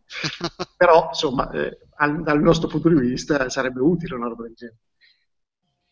Vabbè, scrivi una bloggata sul Gamasutra eh, sull'argomento. Tanto abbiamo visto che Gamasutra pubblica la, la qualunque perché Beh, basta metterci, se volete spernacchiare, mandate, mandate un messaggio a eh, l'indirizzo dell'autore. No, comunque nei, nei, eh, anche nei commenti all'articolo su Gama Sutra ce ne sono alcuni molto interessanti, tipo che ce n'è uno che dice che eh, adesso non l'ho trovato, ce ne sono di più di quando ho letto l'articolo, eh, che faceva presente come l'essere indie non è una qualità, cioè essere, fare un gioco indie non è per di per sé una qualità, quindi cioè, devi fare quando sei sull'early access, se stai andando male, può essere che vabbè, tu magari stai spendendo più soldi di quanto ne avresti dovuto per sviluppare il gioco, ma magari è perché il gioco non se lo incula nessuno perché magari è brutto una cosa e l'altra. Quindi l'essere indie non è una solo una cosa, ah, compro un gioco indie, sarà bello sicuramente, cioè devi anche metterci un, una roba dietro, un, esserci del sì, ma anche perché, per ogni, anche perché, per ogni, Broforce ce ne sono 700 che fanno cagare l'early access, è, è veramente tipo la discarica del mondo. Vabbè, comunque stiamo parlando, mentre voi discutevate, mi sono un attimo andato ad informare. Mm-hmm. Stiamo parlando di un articolo su Gamma Sutra che è riportato dal blog di uno che l'ha proposto a Gamma Sutra che fa la, il producer di un gioco in early access e offre recensioni per capire se un gioco può andare in early access. e il gioco in early access è considerato mediocre. Eh, cioè, ma veramente. Passiamo all'argomento. Ah, sì, sì, poi mi sono dimenticato. Cioè, eh, questa cosa, sì, quello che ha scritto l'articolo eh, era producer di uno di questi primi 50 e ha detto: Io non c'ho. Eh sì, eh, Interstellar Marines non, uh, non, è presente nella lista perché ci ho lavorato. Come, come, come bravo. Come bravo, sì, sì. Stiamo finendo anche le pernacchie in fondo barile. stiamo esaurendo anche quelle, stiamo finendo le, le, pernacchie in early access pure con noi. Vabbè, comunque. Um, eh, cos'è questa? Vabbè, eh, cioè adesso, adesso. Ok che abbiamo appena parlato del post sul blog di uno che si parlava degli affari suoi, però, cioè, è, è, uscito un gioco online e ci sono problemi? No, no, io questo l'ho messo perché magari ne valeva la pena. Scusate, devo andare a prendere da bere perché sennò è veramente difficile. Arrivo, torno subito. L'avevo messo perché ho detto magari ne vale la pena di parlare. Io ho letto solo che eh, la gente si sta lamentando di Street Fighter 5. No, scusa, adesso non voglio fare quello che si lamenta degli argomenti, visto che oltretutto sei l'unico che si fa lo sbattimento di metterli a scaletta. è che eh, eh, ogni volta che esce un gioco che è pesantemente basato su online ci sono problemi con i server. Ah no, ok, vabbè, era solo... No, no, infatti era quello. Non... io non sapendone nulla ho detto è una roba che ne vale la pena di parlare, non ne vale la pena di parlare. So che c'è un, un, po' di polemica perché hanno fatto stile Splatoon, ovvero parecchi contenuti arriveranno più avanti, solo che in questo caso si pagano. Ah, okay. sì che è un po' allora anche come, come si chiama, come Star Wars uh, Battlefront, no, è Battlefront. Da, d'alt- d'altra parte, voglio dire, da Capcom cosa ti aspetti? Voglio sono sempre stati quelli che facevano pagare tutto. Su Battlefront c'è un aspetto interessante che, volendo, di cui volendo si potrebbe parlare un attimo, eh, ho, perché ho, ho tradotto un articolo al riguardo da, per IGN, che però forse non abbiamo ancora pubblicato, o forse oggi, non lo so, eh, che parlava del fatto, allora, sicuramente immagino sia discutibile come è stato gestito da, da Electronic Arts, Battlefield, non, non, metto in dubbio, però c'è da dire una cosa, che loro, io questo non lo sapevo, sono stati estremamente limitati in quello che potevano usare, perché il gioco è ambientato nel periodo della trilogia originale e non se ne cioè non è che è nella trilogia originale però possono fare il DLC no no no no no tutto quello che ha a che fare di quel gioco deve venire dai film della trilogia originale. Non va bene Star Wars Rebels la serie animata perché è ambientata troppo prima della, del, di, del, primo Guerre Stellari. Non va bene Risveglio della Forza ovviamente perché è ambientato 30 anni dopo. Non vanno bene i prequel. Eh, l'unico modo che hanno avuto per collegarsi un po' al Risveglio della Forza è fare il DLC sulla battaglia di Jakku che però comunque è una battaglia ambientata poco dopo il ritorno dello Jedi. Non è una cosa di il risveglio risveglio della forza, cioè loro possono prendere solo roba dai film originali e oltretutto poi se vai a vedere nei film originali sicuramente materiale ce n'è, però non è che c'è questa straabbondanza di veicoli, armi, eh, pianeti oltre a quelli che già hanno usato. Per cui c'è questa, c'è questa questo, questa postilla, insomma, che effettivamente non dico giustifichi perché magari si può fare sempre meglio, però dà un po' più senso alla scarsità di contenuti del gioco. E poi nell'articolo diceva probabilmente stanno sperando che Rogue One, visto che è ambientato più o meno in quel periodo, sia pieno di armi, veicoli e, e roba che possono mettere in Battlefront. Però effettivamente è una roba a cui non avevo proprio pensato e che eh, è, è, è un bello sbattimento Cioè, io non sapevo che erano stati limitati tantissimo, nel senso che dovevamo prendere solo roba e... dal, dalla prima trilogia. Però sai, non sai qual è anche il problema? Che da quando Disney ha fatto il rimpastone ha cancellato il 99% dell'universo sì, tutto quello che non è nei film è diventato, non è più canone. Ma soprattutto sì, qualsiasi... Però a me sembra che ci siano già cose che non ci sono proprio nella trilogia sì, eh, ma qualche a cosa... Si può... da Jakku, c'è un pianeta vulcanico a un certo punto, uno dei, dei livelli... È un pianeta che, che viene nominato tipo nella trilogia eh, vabbè, allora sti cazzi, puoi fare, fare la rotta di Kessel Run. E eh, qua ci sono. No, è chiaro, puoi fare quelle cose lì, però devi limitarti alle cose che sono lì. E il, il problema è che non è tanto quello, cioè sicuramente loro possono aggiungere robe, eh, tant'è che se vai a vedere le carte ci sono cose che non si vedono nei film. Il problema è che non è solo che Disney ha eliminato tutto, ma ha anche sentenziato che qualsiasi cosa esca è canone e quindi ce la dovete sottoporre e quindi dobbiamo approvare ogni quello singola storreggia che fate e, que- e chiaramente diventa un problema. Beh, quello a prescindere. Eh, eh beh, però prima era un po' più lasco. Eh. Il 112 romanzo di Guerre Stellari non è che Lucas stava a leggerselo. sicuramente, sicuramente, però... E ne, e ne traeva grande, grande vantaggio la qualità del 112. Eh, ma anche perché Lucas, la, la, la, dire, il punto di vista di Lucas sulla cosa era sempre, sì sì, è tutto ufficiale fino a che non caga il cazzo a me. A quel punto smette di essere ufficiale. Vabbè, una grande posizione. ma guarda che secondo me per la Disney sarà finché fa soldi buono, poi iniziamo a rompere. Ah, certo, sì, cioè, però... me immagino un po' strettini all'inizio e poi ci sarà il classico sbraco. Ma sicuramente, ma sai cos'è? Cose. Secondo me essere stretti all'inizio fa parte di tutta la, l'operazione di marketing del no, ma stiamo facendo le cose come le vogliono i fan. Per bene, il teatrino della nostalgia, è chiaro. La cosa assurda è che Rogue One appunto uscirà a Natale e presumibilmente avrà materiale che possono usare per il DLC che faranno poi l'anno prossimo, ma fanno il DLC sulla morte nera e lo fanno prima che esca Rogue One. E Rogue One è il film su quelli che vanno a recuperare i piani della morte nera. Cioè, Tutto perfetto. Fallo dopo che magari prendi roba dal film. No, prima, vabbè. No, non ti preoccupare, vai sereno. Uh, è importante saper scrivere. Ah, attenzione, no, questa non so se sia interessante, però dobbiamo parlarne perché è fresca. E, insomma, a me è una roba fresca. Vai, Delu, cos'è sta cosa dell'importanza? Eh, cazzo, non, lo, non la stavo leggendo. Uh, ah, allora, è una cosa eh, tra l'altro che... culo, però. No, fermi, Comunque, fermi. ragazzi, l'altro giorno al mercato ho sentito uno di Sbiego che diceva che quella certa cosa di quel gioco di cui non mi ricordo il titolo era piuttosto controversa, ne vogliamo parlare? L'ho messo in scaletta perché mi è apparso in, eh, in, in timeline sarcazzo dove proprio mentre eh, tipo alle 9 mm. e quindi ho cercato di leggerlo tra una cosa e l'altra. Comunque è una cosa che altri autori e autrici di, di storie di videogiochi ne hanno già parlato. Eh, se non sbaglio era una cosa che, chi è che aveva scritto la storia di uh, Gears of War del primo?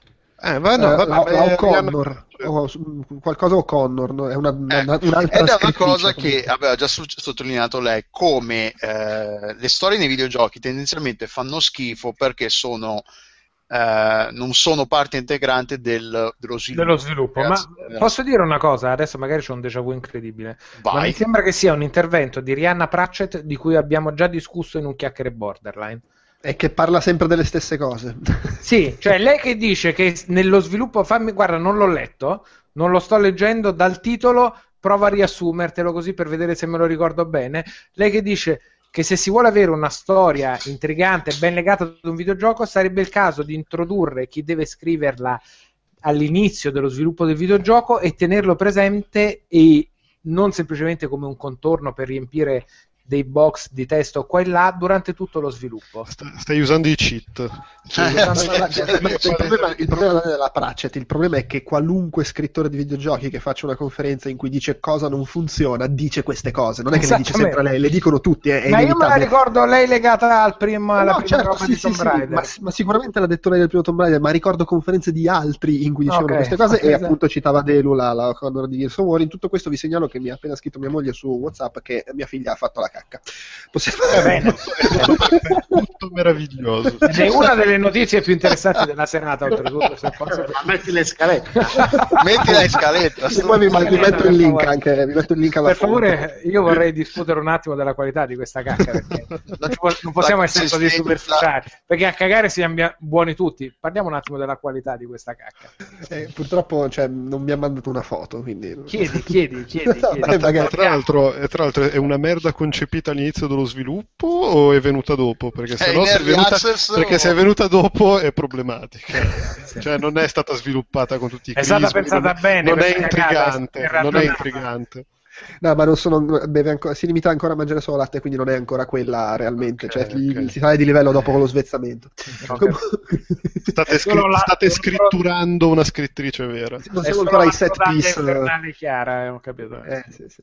Vabbè, eh, il brodo primordiale, il brodo primordiale. No, alla fine sì, dice sta roba qua. Allora, eh, lei, si, eh, lei sottolinea come per, per Rise of the Tomb Raider la, la, storia fosse una cosa molto eh, che, che, il personaggio di Lara fosse, fosse, sviluppato meglio, che la storia fosse molto più intrigante, coinvolgente, proprio perché appunto gli scrittori, gli autori fo- sono stati coinvolti e so, dall'inizio sono stati anche tenuti parte integrante di tu, dura, eh, sono stati parte dello sviluppo per tutta la durata del processo e non vieni, ce lo fai, certo. ci scrivi la storia e poi ciao che poi fa anche poi tira anche la frecciata a, quelli, a tutti quelli che, che fanno eh, magari assumono gente famosa che ha scritto magari film per eh, Hollywood una cosa e l'altra che magari si fanno scrivere la storia e poi ciao grazie e poi con loro con quella storia lì la, la, la, la spingono a, a forza nel, in quello che avevano pensato dello sviluppo e i risultati si vedono. Cioè, per dire, i, i vari Call of Duty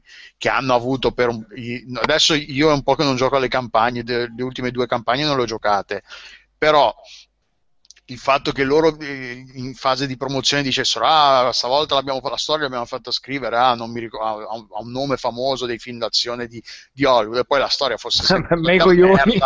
coglioni e, e, il mio commento che non sono mai riuscito a dire a nessuno è cioè spero che non gli abbiate dato veramente un cazzo perché sta storia fa schifo.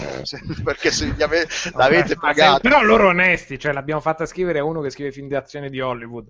Cioè puoi immaginarti che sarà una cagata di sceneggiatura ma no cioè, magari sono cioè, non ti aspetti Carnage, insomma, probabilmente. No, ma loro lo spingevano. Il problema è che non è neanche l'ultimo Boy Scout. Mm, no, cioè, storie. La, la, storia non deve essere necessariamente bella per fare un bel film, per dire Deadpool, visto che ieri ne abbiamo parlato nei popcorn. Uh, però se raccontata bene e integrata bene nella, nel film o in questo caso nel videogioco può essere anche una roba interessante. Ne... vabbè ma il, pro- il, problema è che è una questione senza uscita nel senso che alla fine bella o brutta che sia la storia i giochi che hanno la storia integrata bene sono quelli che sono incentrati sulla storia quelli di David Cage, quelli di Telltale eccetera. I giochi in cui la storia non è il cuore del, del, del, gioco magari poi si sforzano comunque di fare una roba dignitosa ma non è quello il punto e, e quindi è contorno e non puoi pretendere che il, il, lo sviluppo del gioco eh, abbia problemi legati alla storia, devo pensare ad altro, banalmente. Io chiederei la, la, l'opinione di Gozer il Gozeriano che sento in, uh, in, sullo sfondo. Non solo, però io vorrei sottolineare come Maderna ha parlato di storie scritte bene insieme a David Cage. Cioè, non so se... Ho puntualizzato, ho puntualizzato, che non c'entrava il fatto che la storia fosse bella o brutta, ma solo quanto fosse integrata con il gioco. Ho avuto un attimo di, di, mi sono sentito un attimo perso, i valori del mondo non hanno più un netto. Eh, sei pure messa a piangere mia figlia, fa un po' te. Capisci, le bestemmie. Comunque io vorrei parlare di come invece, vedi, la Pratchett in questo maestra sta scoprendo il mondo dei videogiochi dove anche nelle conferenze puoi pr- riproporre esattamente la stessa pappa e qualcuno se l'ascolta e se la beve tranquillo senza rendersi conto che è la stessa cosa dell'anno prima con il 2 davanti grande Rihanna. È, è Creed delle conferenze. Esattamente, grande Rihanna. Sì, perché questo è un talk, è una, una, conferenza che ha dato al, al DIS DICE, eh, che è il corso... Sì, è... Al DICE, al DICE, sì. È in corso a Las Vegas, tipo. Molto meta, molto meta. Beh, che poi, che poi, per carità magari è la stessa roba che tipo vai alla GDC Europe, c'è lo stesso eh. che ha parlato alla GDC e fa lo stesso discorso. Beh, e... Capita anche che glielo chiedano, è eh, bella sta conferenza. Ah, chiaro, chiaro. Sì, sì, no. Infa- ma sono d'accordo, io sto vivendo un momento molto Matrix perché mi sembra di aver già discusso in questo podcast di questa stessa conferenza con la stessa relatrice. È la, è la proiezione mentale del tuo digitale. Comunque segnalo che mi è arrivato un altro messaggio su WhatsApp da mia moglie che dice giuro che non la sto torturando. Io andrei a controllare se possibile.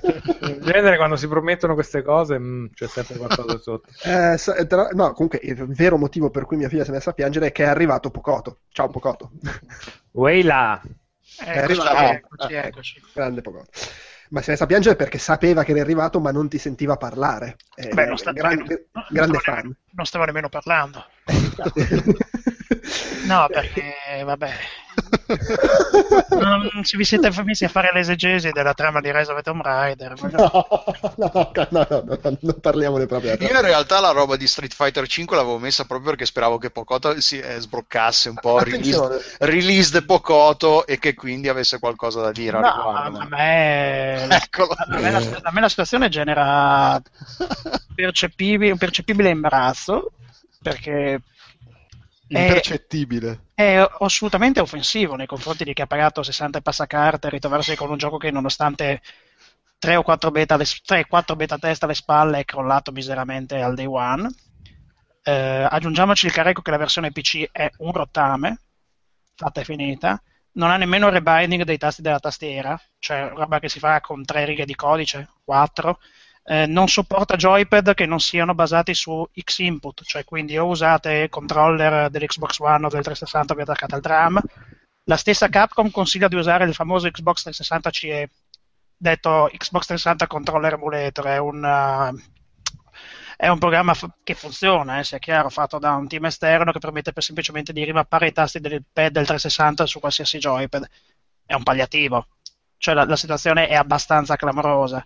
Cioè, tu dici non si possono usare i, i pad, quelli con sei tasti frontali? Se, se, se, non usi il box 360 CE okay, okay. devi per forza passare da quello.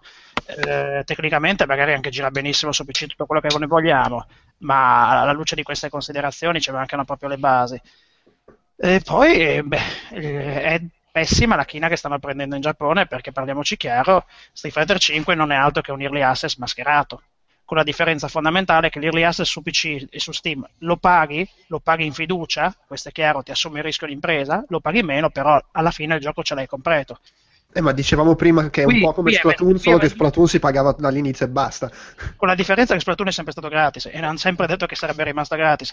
Qui c'è l'inghippo fondamentalmente dei e personaggi. Anche il fatto che funzionava dal day one ed era divertente. Aveva no, pochi, contenuti, adesso. pochi contenuti, ma funzionava. E comunque dopo un paio di mesi era già tutt'altro gioco, era cambiato come un calzino rivoltato.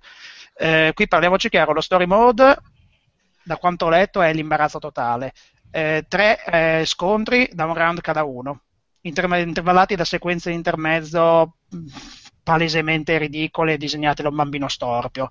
Eh, Akiman e compagnia che hanno fatto la storia di Capcom eh, è roba da rimpiangerli quotidianamente. Eh, il survival mode te ne devi fare tipo 30, 28 sono a livello mongoloide e l'ultimo tiara in due e ti spezza le gambe. Poi c'è tutta questa cosa del famoso potrai sbloccare sì tutti quanti i personaggi fermando come un coreano, premendo e vincendo, bla bla bla bla bla.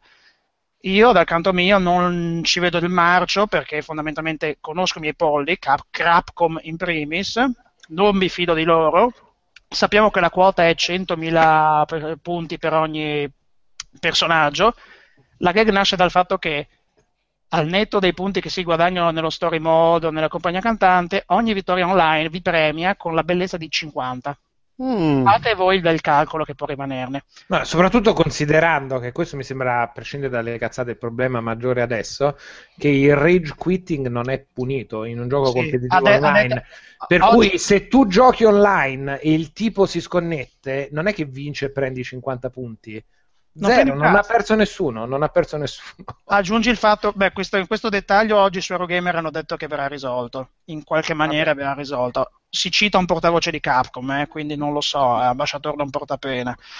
È triste, è triste pensare che fondamentalmente pff, c'è gente che doveva fare dei giochi fatti e finiti come una volta non abbia più la, la voglia e il coraggio di farlo. Che senso ha?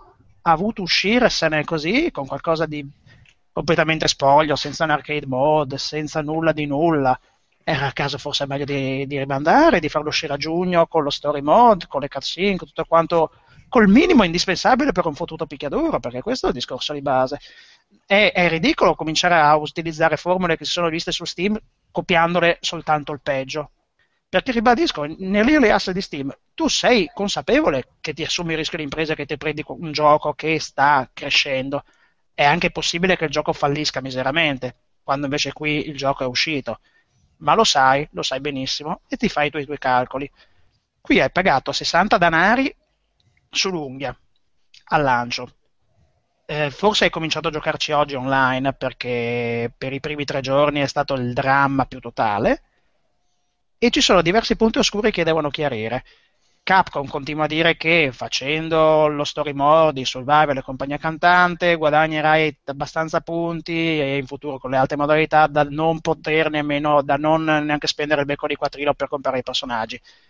La vedo ridicola, o almeno io, a pens- come si suol dire, a pensare male spesso ci azzecca, non mi fido di loro, perché sono dei maestri non solo nel riciclo ma nell'arte di spennarci come dei polli e quindi beh, me ne resto assolutamente alla finestra. Avevo hype e alla luce di quanto è successo mi è crollato miseramente. Considerante anche questa gag che è poco divertente. Per ottenere i punti anche nel single player, cioè i cosiddetti fight money, devi essere perennemente collegato ai server, che è una boiata clamorosa non sono nemmeno continuamente. Beh, perché, continuamente. perché le, le, quantità di robe che guadagni vogliono che siano controllate in modo tale che non te li hackeri. sì, questo, questo sono d'accordo. Riesco a comprendere le modalità che ci sono dietro. Trovo che sia molto grave una volta che decidi di uscire così spoglio come cose che le cose con cui stai uscendo così spoglio e a prezzo pieno promettendo cose future siano scassate. Quello no ma poi cioè, una volta che è chiaro che esci, che hai poche cose, hai pochi personaggi, arriveranno gli altri in seguito, le modalità nuove non le pagherai e tutto quanto. Però con quel poco con cui esci, mi sembra veramente incredibile che ci siano delle ingenuità, chiamiamole ingenuità, e de, de, delle problematiche simili, perché non ha veramente più senso allora, cioè mi va bene un supporto lungo o un qualcosa che ti tenga è un prodotto che venga sviluppato, proprio come dicevi giustamente tu, nel caso di Splatoon. Però quello che esce al lancio io devo essere in grado di giocarlo. Non posso comprarmi una roba che senza lo story mode survival, basic, le cose, le sfide, non mi spieghi un cazzo, non c'è un cazzo, eh? e in più quello per cui io vado online a giocare non funziona. Cioè, ma di che stiamo parlando qua? Ma a prescindere poi dal, dal controllo che tu, è giusto sostenere che venga fatto lato server, non credo fosse così difficile inserire uno script del tipo contieni conto dei progressi che ho fatto offline è la prima volta che mi collego. No, perché purtroppo non è vero, perché questo dal punto di vista tecnico è veramente un grosso problema, perché una volta che tu riesci a fottere offline e non hai quel controllo diretto e ti metti ad hackerare, a pasticciare, a fare l'impensabile, diciamo, poi ti ricolleghi la prossima volta online e hai 200.000 sì. crediti. La beta, la beta, la beta di Division, di Division insegna, ma perché lì fa controllo solo no. lato client, non fa controllo lato server. Eh, ma non, non, purtroppo queste cose non possono, cioè una volta che ti scon- io riesco a comprendere come mai queste cose, soprattutto e come mai siano così attenti quando poi sono legati a una dinamica di soldi reali. Beh, sì, fondamentalmente qui fanno, sì. Fanno sì che non ti puoi permettere il rischio di ti dovresti sentire veramente estremamente forte sulle tue capacità quando invece palesemente non riesci neanche a controllare il rage quitting. Quindi una volta che Perché non hai parliamo capacità... poi qua di sei personaggi dal prezzo singolo di 6 euro quindi... sì, non riesci a tenere sul server per farti combattere online cioè, dubito che hai la sicurezza di dire sì, ok, con la mia currency fai quello che puoi offline, poi ti ripresenti e io mi fido. Non può essere. Il, problema, è che, il problema è che, per l'appunto, per quello che dovrebbe, doveva essere, fra virgolette, il futuro, si è abbandonata, cioè, parliamoci chiaro, le, Capcom sarà stata anche sempre la maestra del riciclo, fa- ha fatto quattro versioni di Street Fighter 4 con tutte innovazioni, ma quelle funzionavano. Ma di Street Fighter 2, ragazzi, cioè, non è che dobbiamo... Beh, ma erano tutte... Allora, permettiamo, cioè, eh, io la materia a me piace e le, le, varie riedizioni di Street Fighter 2 erano comunque tutte seminali, avevano sempre delle differenze, delle chicche, delle, delle cose per cui valeva la pena che uscissero. Beh, eh, sì, beh, dai, poco, allora secondo me sei inasprito dalla vita e addolcito dai ricordi del passato. No, aspetta. Allora, per, per, per lo Street Fighter 2 Turbo a 180.000 lire, ma di che cazzo? No, per fare il 2 l'hyper fighting. Eh, c'hai quattro personaggi in più e no, la velocità no, maggiore, allora va bene. Non era solo quello, fra il 2 e l'hyper fighting ci passa un abisso di, di bilanciamento dei danni, di mosse aggiunte. No, che ti ricordi fosse male.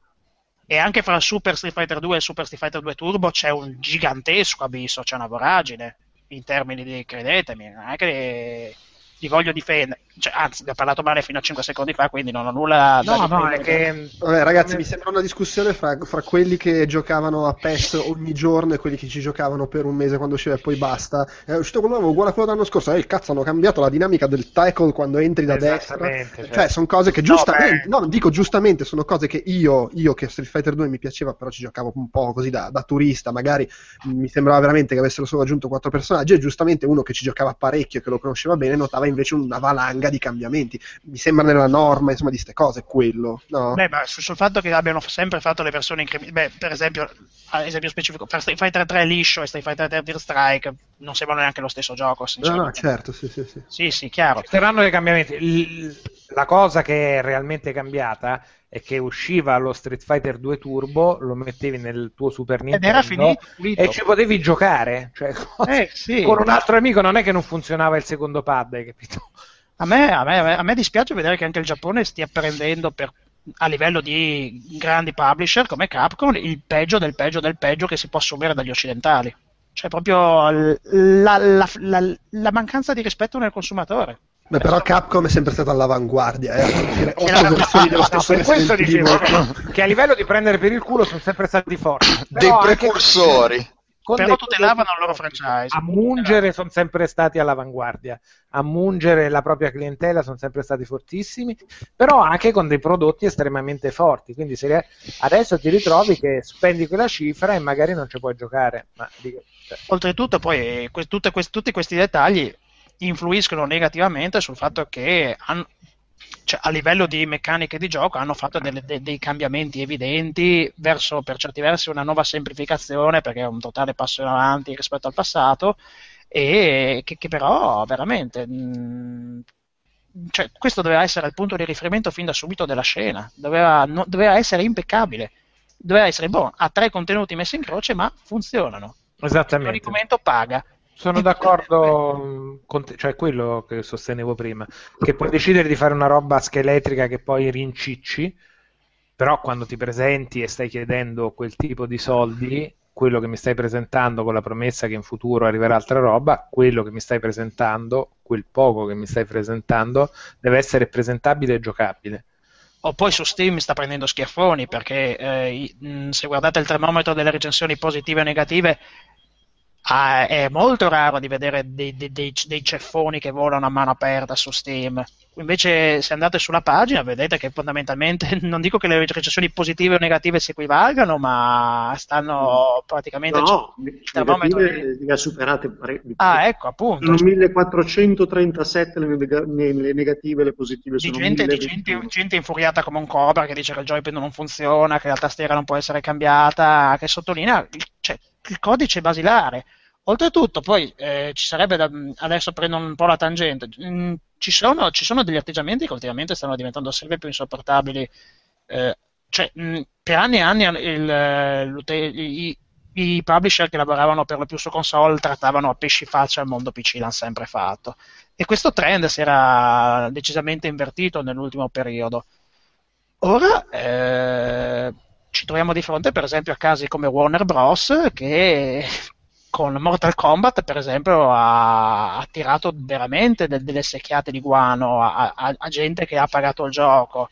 Per esempio, uno Vabbè, Batman. Eh, Batman sono uguale. Warner Bros. pure loro. Sono Warner Bros. pure loro. Due casi su due, ok? Non è che due casi fanno una legge, però a un certo punto comincia a essere. Beh, poi Batman ancora peggio. Versione Linux e macOS cancellata in corso d'opera, così eh, giustificazione plausibile? No, non te la do tanto per. E credo che abbiano anche, anche, anche, anche, cancellato la versione per SteamOS a questo punto, perché di conseguenza se cancelli quella per Linux, cancelli anche quella per SteamOS, visto che è una Debian based e compagnia cantante. Eh, con Mortal Kombat la situazione è ancora più ridicola perché tu hai fatto sì uscire il gioco nella prima battuta, e, ma l'hai fatto uscire marcio, completamente buggato. Ci hanno messo mano gli Egg Voltage Studios che hanno fatto Conduit, cioè, quindi figuriamoci, non sono di certo delle cime. E oltre a questo, a un certo punto cosa hai deciso di fare? Beh, su console continuo a fare uscire DLC e su PC no, non li faccio uscire più. E la Goti, la Goti la faccio soltanto su console e su PC no. Beh, comincia a essere una presa per il culo a, a, di, dimensioni, di dimensioni ciclopiche, caratteri cubitali. Non, non, non, si possono fare determinate mosse che vanno a prendere per il culo il consumatore a posteriori. Cioè è allucinante, ne viene meno il rapporto di fiducia. Tant'è che se voi andate a leggere le recensioni fatte dagli utenti di giochi mh, mm, intitolati sì, eh, prodotti da Warner Bros., più o meno il, il trend è, buono, è un gioco Warner Bros., non comprerò più, ma è un gioco vostro. Ma è giusto così a un certo punto paghi l'atteggiamento che ha nei confronti del consumatore. Il consumatore ha pieno diritto di tutelarsi e pieno diritto di tenere FC, di, di, di, tenere lo storico dei torti e, e, di, agire di conseguenza. Eh, Capcom rischia grosso, Capcom rischia che questa cosa le si ritocca contro. Poi come discorso di base. Eh, comunque aggiungeranno supporto alle periferiche direct input, che sono quelle, tutte quelle che non sono pensate per l'Xbox 360. Quindi sì, ab- abbandonano X input per andare a direct input. No, no, no, no, no, no, ma mantengono entrambe le cose. Tengono sia X input che direct input, con una patch che faranno uscire lo supporto, anche perché è, il tipico gioco che viene uh, aspettato da tutti quelli che hanno quei controller che simulano, riproducono la forma dei, dei cabinati degli anni Ottanta. Insomma, ha poco senso, C- ce n'è solo sì. uno di Cons- questi. Considera che, considera spesso e volentieri che quelli arcade stick sono fatti utilizzando la scheda di un pad 360 e saldandoci i tasti sopra fondamentalmente quindi... eh, alcuni sono X input quindi la maggior parte funzionano comunque ma ce ne sono comunque un sacco che invece ma poi il supporto direct input è una stupidaggine cioè su una produzione del genere c'è nei giochi indie il supporto ai direct input. Eh, infatti per questo mi sembra veramente cioè, fa cascare le braccia che si arrivi no, al lancio di una roba del genere, che poi probabilmente è stata affrettata visti quali erano i tempi raccontati di sviluppo in precedenza eh, e di gestazione che dovevano essere, però comunque ti presenti, chiedi quei soldi là e non arrivi neanche ad avere quelle cose base del, non in generale del mercato, ma proprio del tuo stesso genere, della tua stessa serie. Cioè, ma chi mai dovrà giocare? C'è un picchiaduro per, giù, per giunto un, quei controller. un genere che hanno codificato loro. Eh. Cioè, Esattamente, cioè, proprio, boh. cioè, loro hanno stabilito anche i canoni dell'online anni fa con eh, le regole delle classificate, tutto quanto, e alla fine cascano cose di faccia. Delusione, cioè, Ono non, non capisce che, che diavolo stia facendo. E poi, e poi spiace Ci perché... da Chun-Li. E poi, beh, colpire gli Hadouken nelle conferenze. Spiace perché il crossplay PlayStation 4 PC è un'opportunità, ma se uno sviluppo parallelo poi deve uscirsene con certi difetti, allora tanto vale fare la tenuta stagna e fanculo. Va bene, dai. Uh, io vi segnalo due notizie dall'esterno. Uh, mi, mi, hanno fatto sapere che la, la cacca era abbondante ma non fuori misura, non è uscita dal pannolino come in altre occasioni. Eh, e uh, vedo che tale Jacopo De Gasperi ha commentato sulla diretta su YouTube l'amore, non so cosa intendesse, forse per l'arrivo di Pocoto, non ne ho idea, però lo saluto.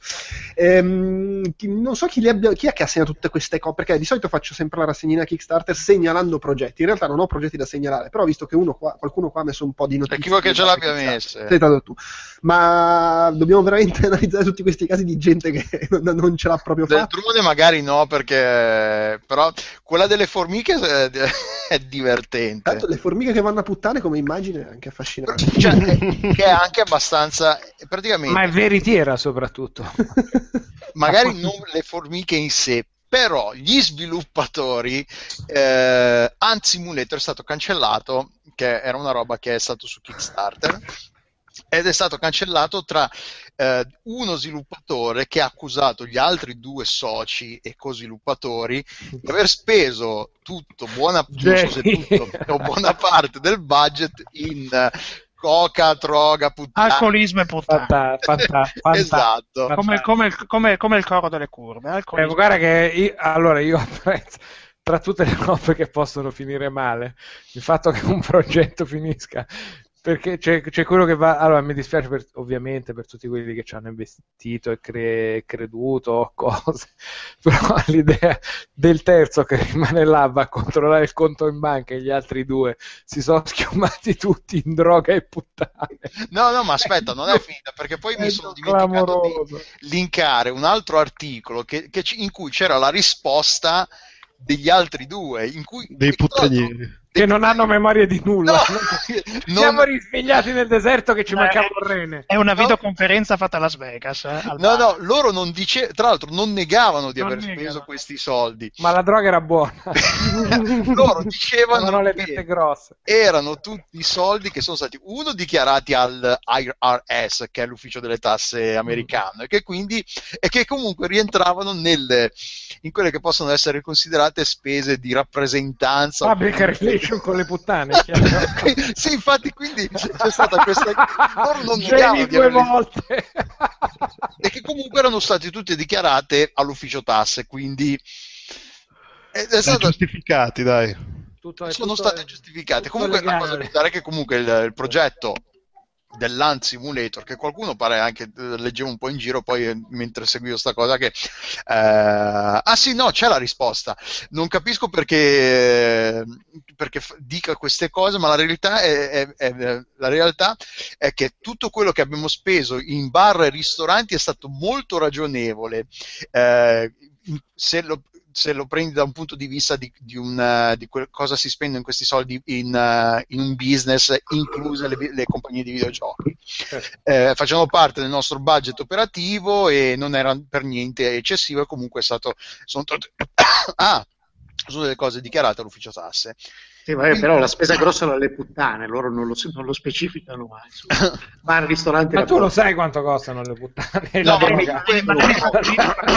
negli Stati Uniti le troie fatturano, ricordiamolo. Quindi... Esattamente, esattamente. Ma dai idea di quanto costa? Cioè, se vuoi una troia di buon livello, cioè paglie, ragazzi. Beh, il tariffario c'è, insomma. Ma, quanto avevano raccolto questi? Uh... sempre troppo, questa è la risposta corretta. No, a quanto pare non abbastanza. No, non, abbastanza. non abbastanza per i loro vizi, ma sempre troppo per permettersene. Ma non c'è scritto da nessuna parte quant'era, quanto avevano raccolto di... Ma, ma, ma, ti pare, ma, ti pare, ma, ti pare, che andiamo a leggere di Ant Simulator? Cioè, non, un simulatore di formiche, neanche Simanta era interessante. Eh, figurati un progetto nato su... seguiva solo Castelli, credo, in tutto il mondo. Uh... oltre ai simpatici poveretti che gli hanno comunque io ci trovo un'ironia che sia il simulatore di formiche e non di cicale che è fantastico secondo me Vabbè, dai, forza, ritmo. Cos'è sta invece un Song Story? È quello del ai, ai, ai, ai, ai, ai, director di Final Fantasy Tactics. Mi dispiace dovervelo dire, ma secondo me è più in alto di droga e puttane. Non arriviamo.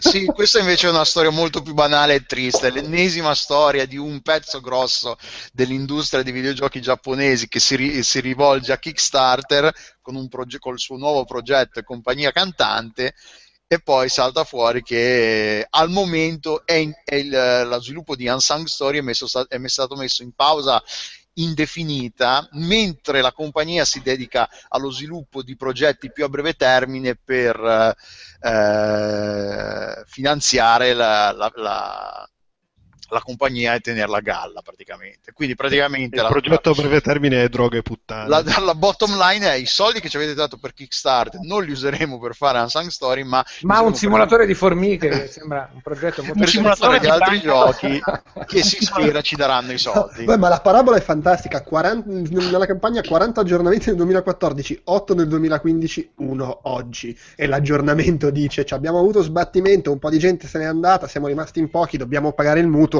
e quindi sviluppiamo giochi che ci fanno guadagnare soldi, attaccatevi al cazzo. Scusate, eh, scusate. Il rischio di impresa, no, questo devo dire che però è uno di quei progetti che fa più impressione. Perché tu i soldi glieli avevi dati a questo? No.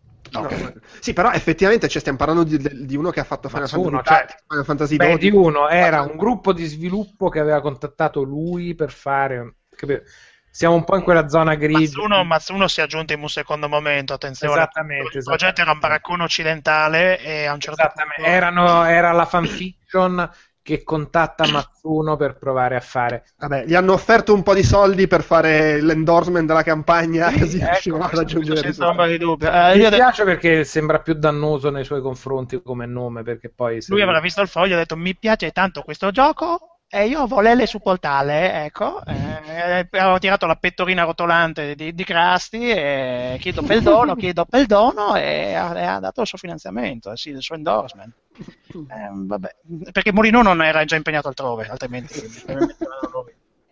Ciao Pietro, o l'onesto, l'onesto Pietro.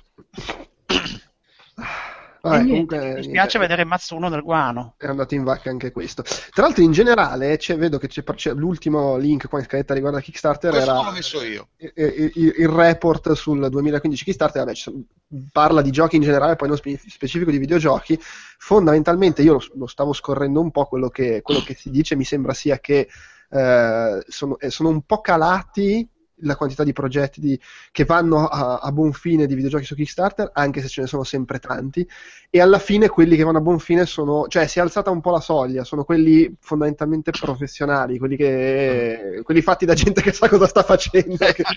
In passato la percentuale era del 33%, mi pare, di, di giochi che andavano a, effettivamente a compimento, ma eh, non che ricordo... Alta, ragazzi, eh, però non ricordo se si parlava di una percentuale in assoluto o nei tempi previsti, perché poi è questa la discriminante più, più fra le tante o la discriminante di un certo peso perché gran parte dei progetti Kickstarter eh, che poi sono usciti difficilmente hanno mantenuto la deadline eh, prevista, che, che, per mille motivi può succedere, eccetera, eccetera, perché sviluppare un gioco non è una scienza esatta e possono succedere mille più variabili.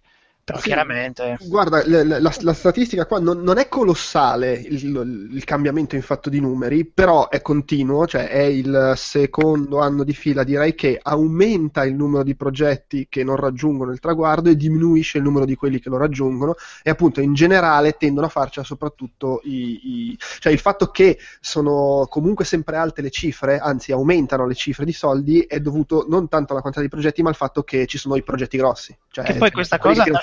Questa cosa, secondo me, alla lunga potrebbe ledere sul concetto stesso di Kickstarter, di Kickstarter perché eh, allora il concetto di base è che se eh, come è successo, e vabbè, se li merita i soldi, Garage arriva col suo progetto e prende 3 milioni e passa, quei 3 milioni chiaramente non possono andare a finire nelle casse di sviluppatori piccolini che magari non hanno un blasone, no, ma hanno un gioco per, interessante da mostrare. Beh, però sai, secondo me, una, una, cosa che dice qua e che secondo me non è sbagliata è che probabilmente la gente ha anche imparato un attimino a fare un po' più di distinzione ed certo. è diventato molto più importante pre- presentare una campagna fatta bene, tant'è che si sono visti anche casi di progetti fatti da gente tutto sommato famosa che non hanno avuto successo successo perché la, la campagna... Male. Perché erano presentati male, ovviamente in un ambito medio, è chiaro che poi fai Shenmue e vabbè, alla fine il traguardo da raggiungere. Che anche là vediamo un attimo. Oltretutto poi ci sono anche casi di giochi che non falliscono sull'esame Kickstarter, poi ce la fanno su Indiegogo. Sì, sì, sì, no, no, certo, sì, certo. Ma che però è una questione diversa, perché Indiegogo ti permette di non raggiungere l'obiettivo di portarti i soldi a casa comunque. Chiaro, sì.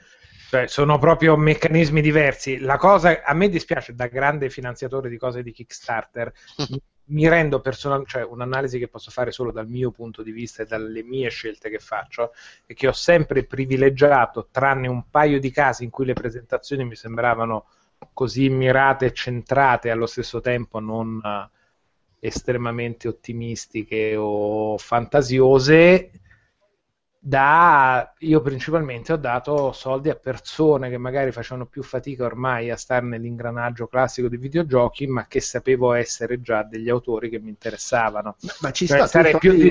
li metti in quello che ti interessa alla fine. Che, o che ma non è solo ti... quello che mi interessa, perché c'è un concetto diverso da fare qua, secondo me, che non è soltanto l'idea, il pitch, perché poi si tratta solo di pitch, capito? Quando te li presentano sono dei finti filmati, dei render, delle idee di quello che potrà essere, perché è normale quando inizi a sviluppare un gioco non è che fai un livello e c'hai la vertical slice precisa, reale di quello che sarà. Non esiste questo concetto, cioè sarebbe un'illusione. Hai semplicemente un, un'idea che vorresti portare a compimento. Nell'ambito del creare intrattenimento, quello dei videogiochi è veramente quello più tecnologico e tecnico e imprevedibile come realmente, e quindi difficile da pianificare. Quindi da una parte personalmente non mi faccio un grande dramma dei progetti che sono in ritardo perché mi immagino 200.000 cose che possono succedere che sono imprevedibili anche per chi ha esperienza. Vedi il classico caso di Broken Age, non ho patito che sia uscito dopo in due parti e poi me lo sono giocato perché immagino che questo possa succedere. Di certo c'è che do soldi a chi so che ha già portato dei risultati, capito? Quindi è più difficile dare fiducia a, per me ai due che arrivano dal nulla e hanno una bella idea, ma che cazzo ne so che la porti a casa, ragazzo mio, cioè che esperienza hai, che garanzie mi dai. Ma infatti, le, le, se vai a vedere a livello di eh, gente che arriva un po' dal nulla, tendono comunque a farcela campagne molto, molto modeste come obiettivi, che poi magari vengono fuori gioco, giochi bellissimi, però ci sono campagne sì, che sì. puntano a risultati bassi e quindi comunque raggiungono. Mentre sopra una certa soglia, fondamentalmente c'è stata una scrematura basata su o appunto è il team di esperienza e quindi ti fidi, o ammazza che progetto veramente figo che hanno fatto questi, e, ok, ci, ci, voglio credere. Tutta quella, quella, terra di mezzo suppongo sia poi quella che va a formare la cifra sempre più alta dei progetti che non raggiungono il traguardo, perché la gente ha cominciato a dire, oh, io i miei soldi li metto in quelli che secondo me... Sì, anche perché poi c'è una dall'entusiasmo iniziale del Kickstarter c'è un po' la gente che si fa furba e un po' la gente che è rimasta scottata nel sentire i ragazzini scogniti che ti arrivano dicendo facciamo il GDR simulatore di vita reale reale con il mondo della fantascienza infinito, dacci 40.000 dollari. Eh, non è possibile. cioè, poi puoi sognare tutto quello che vuoi, però no. No, infatti. Vabbè, eh, abbiamo una doppietta per la gente rosicano, quindi sigla.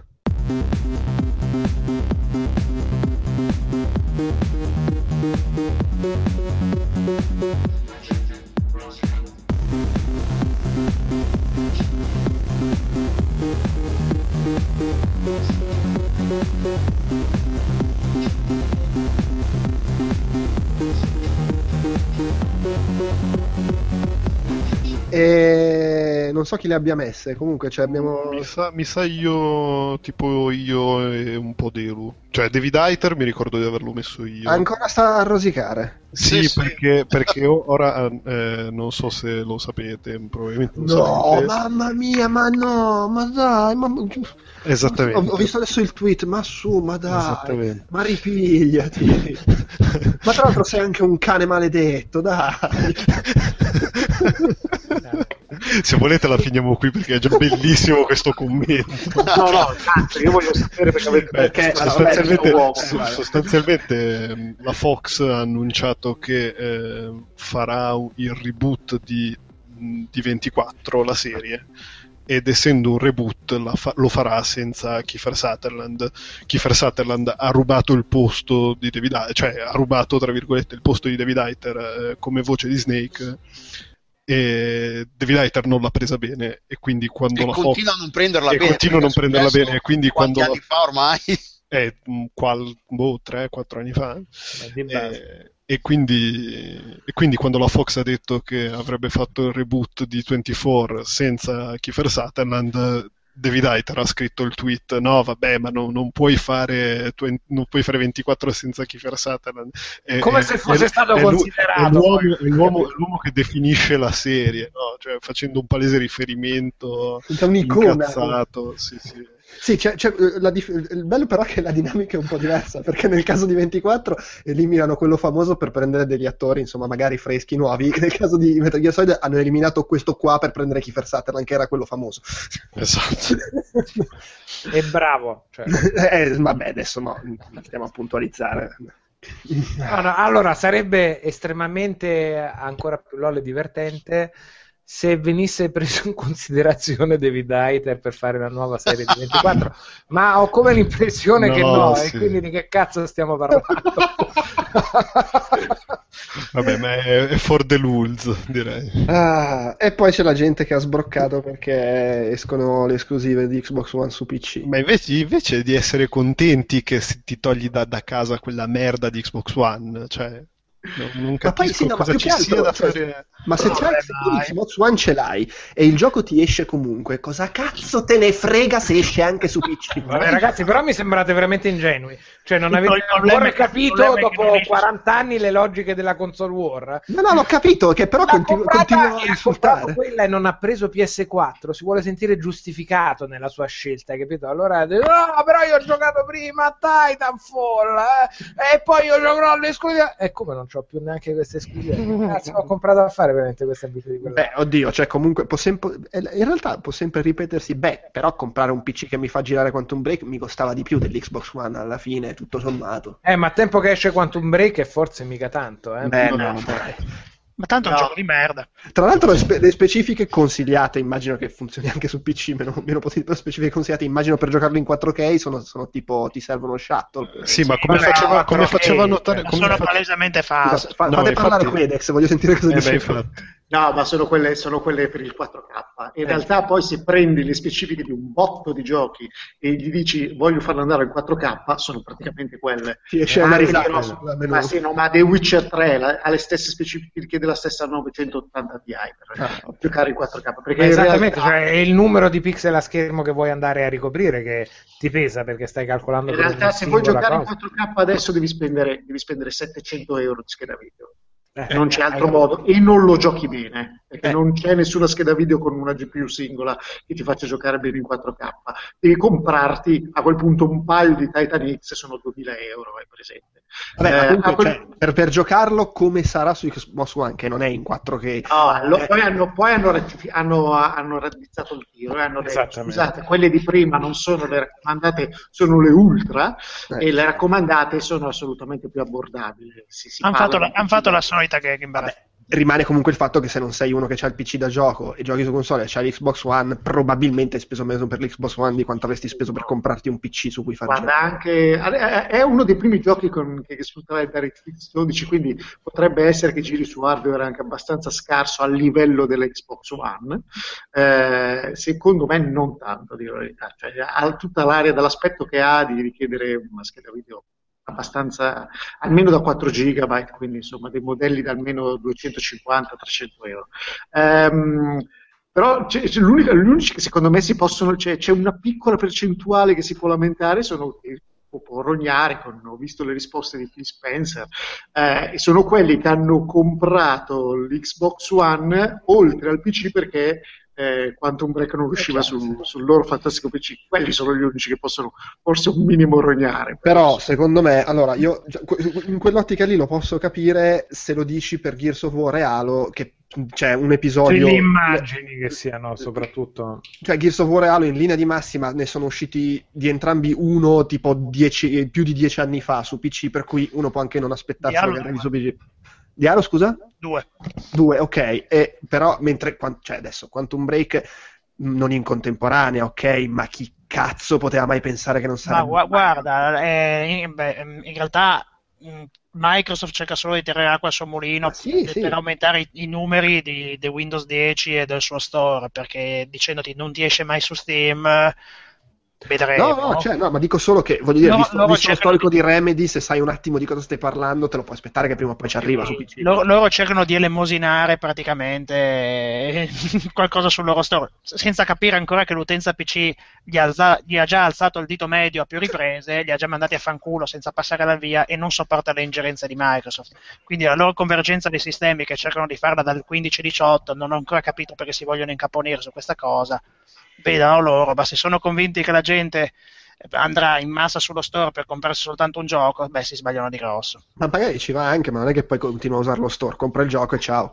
esatto. sì. ma, ma, ma guarda, guarda, l'utenza PC già mal sopporta Origin o Uplay. No, no, certo, sì, però... Figurati cioè... quanto può tollerare il fatto che deve andare sullo store dell'odiata Microsoft. No, è chiaro, però se non puoi farne a meno, lo vuoi comprare, lo compri, lo giochi e basta. Non, ma cioè, infatti, secondo me sono tutte cazzate. Cioè, l'utenza PC era restia Steam perché era il fatto devo stare sempre connessa, ma di che cazzo stiamo raccontando? Vabbè, l'utenza PC doveva boicottare Left 4 Dead 2, ricordiamo. Eh, capi- eh, una esatto, parte, una parte. tutti il giorno stesso a giocarci sì, sì. sul diario di Steam. Quindi sono tutte cazzate per abbaiare robe. Gli unici veramente sono quelli che hanno comprato l'Xbox rispetto a PS4 perché pensavano di avere l'esclusiva, ma insomma sono 5 e... ma sono 5 perché sono 5 che si sono ma c'è qualcuno che crede ancora nelle esclusive di Microsoft no, ma poi sicuramente un sacco di gente ma, ma secondo se... me la gente che ha comprato l'Xbox ma non ha il PC cioè vuole una console si è comprato l'Xbox esattamente il gioco ce l'hai uguale quindi non, non e su PS4 non escono quindi cioè, secondo me fare, mettere nel, nel, piatto il PC mi sembra veramente assurdo. Non è che stiamo parlando di quando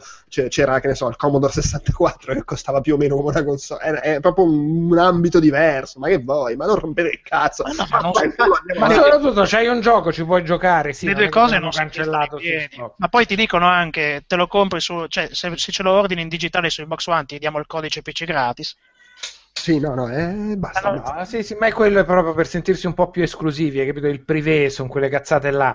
Ci puoi giocare? Sì. Esce? Sì. Vabbè, sii felice sperando che sia buono, divertiti, giocaci e ci giocherà anche qualcun altro. Cioè, questa roba di sentirsi veramente esclusivi nel privé ha, ha rotto, cioè, proprio ah, il cazzo. Eh, ma sì, ha rotto il cazzo, ma è un po' infantile. Cioè, sì. Se qualcun altro si può divertire con quello con cui stai divertendo te, non è che quello con cui ti sta divertendo te è un po' meno divertente è divertente poi, uguale grazie al cielo ci si diverte anche qualcun altro. Ma poi di base il privé oggi, quando stiamo parlando di due console e il PC dove l'80% della roba esce dappertutto e poi c'è qualche esclusione, non è che siamo ai tempi del Super NES che, che c'erano 50.000 giochi diversi, cioè, ma basta, basta, basta. E facciamo notare che le esclusioni rompono i coglioni tutti perché eh, costringono le persone a, spendere, a comprarsi quattro cazzo di console. Se le vuoi giocare, esatto, senza contare Questo poi... Questo assolutamente di base, ma soprattutto se non ci sono differenze per cui sono sono dei prodotti così specifici per cui li stai andando a snaturare per farli uscire su più, più piattaforme.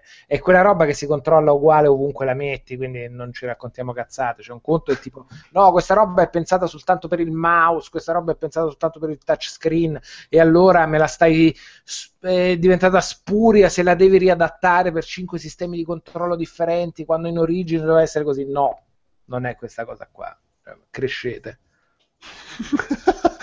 ok, un saluto a tutti quelli che commenteranno infuriati su. Beh, comunque, comunque io, invece sono, io invece comunque sono a favore delle esclusive, anzi delle killer application esclusive, perché almeno mi danno un motivo per avere una console in casa. Ma infatti è il motivo no, per cui io se però è fatta apposta, hai capito? Sì, ecco, cioè, se una roba può funzionare ed è pensata solo per quell'hardware, i due schermi del DS, quelle, quelle robe lì, il, il controller del Wii, Wii Sports con la tastiera non può non potrà mai funzionare, capito?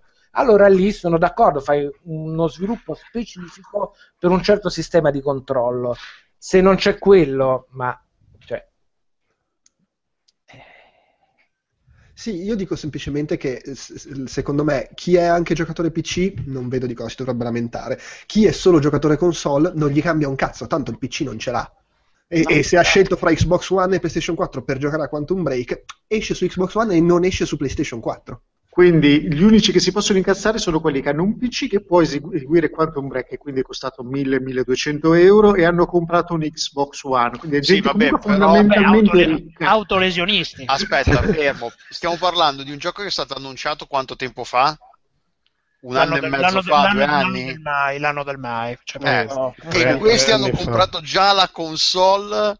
Ma no, no ma poi cioè, se sei, no, scusa, scusate, se sei un giocatore PC e compri Xbox One per un gioco di Remedy, te lo meriti. Sì, tra l'altro. Vuol dire che c'è scritto Gio Condor in fronte. e non coglione. Ribadisco, capisco se è per Gears of War o Halo, non per un gioco di Remedy. Fine, eh, non c'è altro da dire. Eh, però, visto che abbiamo parlato un po' di PC, Vabbè, la, aspettiamo la... il varco Scalebound, dai. Eh, sì. Lanciamo la sigla della sezione di Quedex, che comunque ha parlato abbastanza fino adesso, eh? Eh, diciamolo anche. No, un po' poco. Eh, vabbè, più del solito.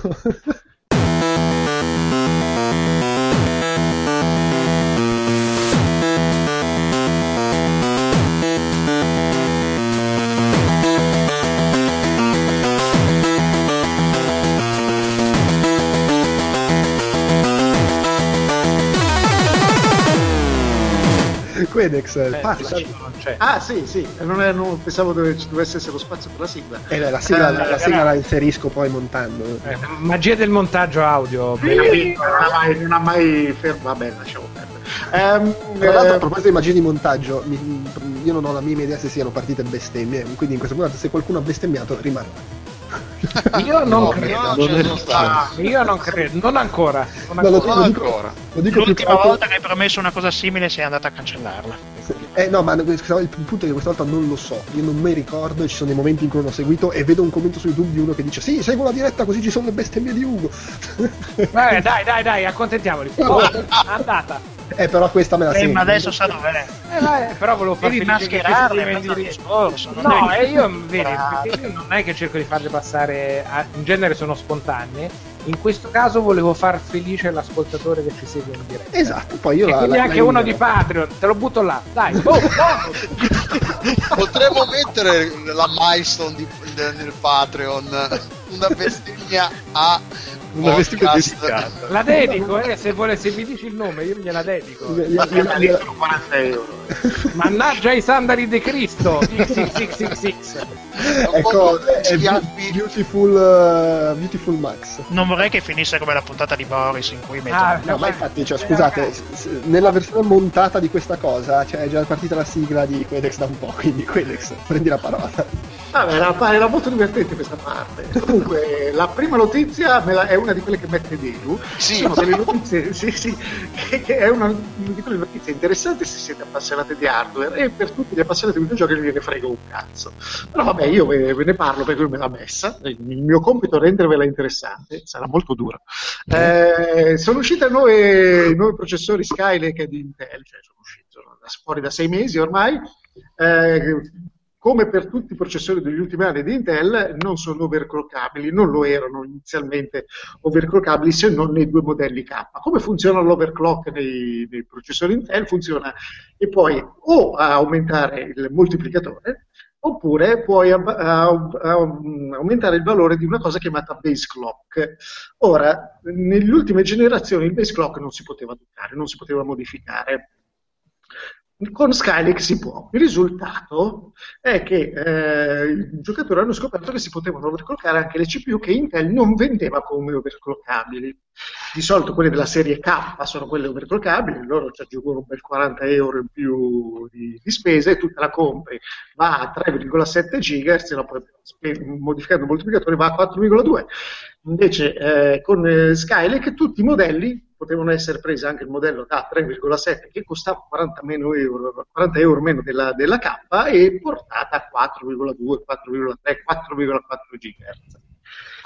In, quelle di Intel hanno reso possibile questa cosa per un po' di tempo, non soltanto sulle loro motherboard eh, Z170, che sono quelle di solito comprate da quelli che fanno l'overclock, ma anche addirittura da, eh, dalle motherboard meno costose, le H170 e le B150. Eh, questo perché soprattutto i produttori di motherboard, quando uno fa una feature, la inserisce dentro, ovviamente si copiano l'uno l'altro perché tutti devono avere la stessa funzionalità e quindi questi processori erano overclockabili a manetta su, anche su schede madre da 60 euro. Intel questa roba l'ha sopportata per un po' e adesso ha deciso che eh, fa uscire una versione eh, aggiornata dei BIOS per i suoi processori Skylake che non permette più di, di far salire il base clock quindi, in sostanza, quelli che aggiornano il BIOS della loro scheda madre non potranno più overclockare. E qui insorge il dilemma etico, ma è giusto che eh, tu, produttore di processori, mi impedisca di fare una cosa che il processore che io ho acquistato può fare? Prima lo faceva, adesso non lo fa più soltanto perché l'hai deciso tu. Questo è il, il, tema esposto da Dino. Sì, però Se tra volete... l'altro la cosa che a me era, era, piace... era interessante era che uno, eh, praticamente tu ti compravi queste, le, le CPU più, più, economiche e le overclockavi e diventavano più veloci di quelle più costose, non solo de- a, a, parità di, diciamo, di, di numero, ma anche, cioè se prendevi il modello superiore l'overclockavi e queste diventavano più... No, eh, diventavano più veloci di quelle costose se quelle costose non le overclockavi. Quelle costose mantengono sempre un vantaggio. Ah, Però okay però il, quel vantaggio viene comunque un, un pochino ridotto, ovvero eh, tu puoi spingere quella costosa a 4,7 GHz, quella meno costosa può arrivare a 4,5 GHz. Ma quale si fonde prima? Tutte e due si fondono più o meno alla stessa velocità, tranquilli. Eh, quelli che spingono a quella frequenza sanno che stanno usando il loro bel PC tanto veloce che aggiunge 10-15 fotogrammi a Grand Theft Auto 5 per un anno e mezzo, due, e poi un giorno lo accendono e il computer non parte. Però, poi tra l'altro che... cosa eh. del, dell'aggiornamento del BIOS, cioè se non aggiorni il BIOS continuano ad andare. Esattamente. E non è obbligatorio, non c'è una roba. Non è obbligatorio, no. Non è, non è neanche obbligatorio per i produttori di schede madri di rendere disponibile il BIOS, perché in realtà Intel manda fuori un BIOS generico e dice ok, questo è quello base, poi voi ci aggiungete tutte le funzionalità che volete. Quindi MSI, Asus e ASRock possono decidere di mettere la versione nuova aggiornata, però possono anche decidere di non farlo. Insomma, fatta la legge ha trovato l'inganno. Ma no, ma non è come il PSN che se tu non aggiorni il, la console non ti, non ti, colleghi al PSN, allo store, non puoi giocare online. No, Intel eh. ha fatto una, una, porcata simile. La, la, sua versione è stata eh, se overclockate le nostre CPU usando il base clock si disattiva la GPU integrata, la grafica integrata del tuo processore, quella che i giocatori non usano mai, non è un cazzo. Quindi tutti, overclock- sì, Quindi tutti overclockavano a manetta. E questi di Intel hanno detto no, però stiamo, cioè, stiamo guadagnando di meno e allora blocchiamogliela sta cosa. Però è stato divertente il fatto che l'hanno resa eh, fattibile all'inizio per invogliare l'acquisto e dopodiché dicono Ah, ok, togliamo... Esatto, cioè, eh, ve lo togliamo da sotto i piedi, ve la togliamo da sotto i piedi questa possibilità. Comunque rimane il fatto che basta non aggiornare il BIOS e non c'è nessun problema. Sì, eh, possono usare il pugno di ferro, fra virgolette, perché hanno una posizione dominante sul mercato e ciò gli permette di fare il bello e il cattivo tempo. Se ci fosse più concorrenza non si azzarderebbero mai a fare delle cose simili. Sì, esatto. Eh, poi c'è il fatto che insomma, se sei uno che ha overclockato il processore perché ti sei letta la guida su hardware upgrade e poi aggiorni il BIOS perché è importante tenere tutto aggiornato e poi scopri che il tuo processore è ritornato a andare a 3,7 GHz e sono pure fattacci tuoi, sei fesso. La prossima volta impari, ti leggi un paio di articoli e scopri che non devi aggiornare il BIOS della tua motherboard. il primo argomento l'abbiamo sbolognato, so che vi è, vi è, vedo molto, molto interessati. Ma me, eh. Beh, ci sarebbe l'esordio delle Vulcan, ma c'è ancora poco da dire, quindi eh, lasciamo stare quello. Eh, le, sono uscite le Vulcan, che sono sì. la versione nuova di OpenGL a basso livello, che permetterà di sfruttare meglio i processori multicore. Il, il primo gioco che le usa è la beta di The Talos Principle, un gioco che ovviamente usa l'hardware a manetta. eh, e, Beh, però i benchmark sono incoraggianti rispetto all'OpenGL c'è un bel aumento di prestazione. Quali, quali benchmark hai visto?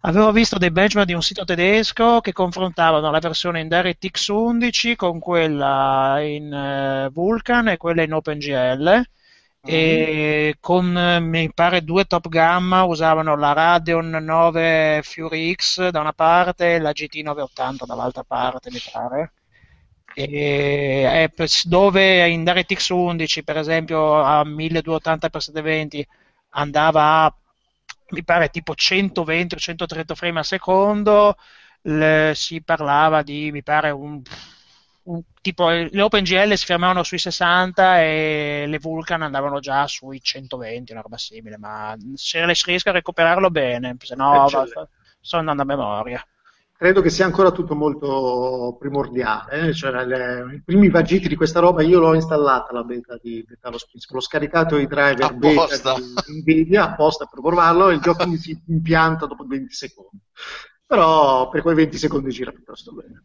Ehm, eh, ah, l'unica altra cosa che si può dire sulle Vulkan, grazie visto che è Pocoto che ne, ne inserite, saranno le, le api potenzialmente utilizzate su tutte le piattaforme perché Android eh, la, la, le supporta, Linux le supporta, Windows le supporta, chi non le supporta Apple che sta facendo il rimando contro perché non devono usarli sui Mac. Eh, perché loro hanno fatto la loro metal e perché dobbiamo usarne un'altra che usano tutti gli altri? Rompiamo i coglioni agli sviluppatori e quindi stanno rimando contro. Bravi, comprate i Mac, continuate. L'altro argomento è che sta morendo la legge di Moore. Eh, la, presente la legge quella che dice che i processori, il, tra, il numero di transistor all'interno di un processore raddoppia tipicamente ogni due certo, anni. Certo, Però part... quando arrivano i computer quantistici, cioè sai quanto recuperiamo in fretta? Sono già, eh, ce ne sono già due modelli di computer sì, quantistici. però anche là, modelli che però ancora stanno provando che effettivamente funzionino veramente bene. Eh, di recente, in realtà, un paio di mesi fa, sia quelli di Google che quelli della NASA hanno detto che eh, in effetti hanno, tro- hanno, scoperto che sono effettivamente veloci per quel ca- un paio di casi particolari che possono essere. Esattamente, quel paio di casi ca- particolari che. Quando escono, che ce li abbiamo nei nostri PC e e macinano Doom 6, allora... Eh, I computer quantistici hanno un piccolo problema che possono funzionare soltanto in prossimità dello zero assoluto, eh. quindi eh, non eh. so fra quanto ce li avrai a casa. Comunque invece la legge di Moore sta andando un po', sta, sta, butta male, eh, perché era iniziata negli anni 80, ma adesso già eh, dal 2011 ha subito un brusco rallentamento. Nel 2011 sono usciti tutti i processori, le schede video 28 nanometri, e dopodiché abbiamo dovuto aspettare tre anni per avere quelle a 14 nanometri.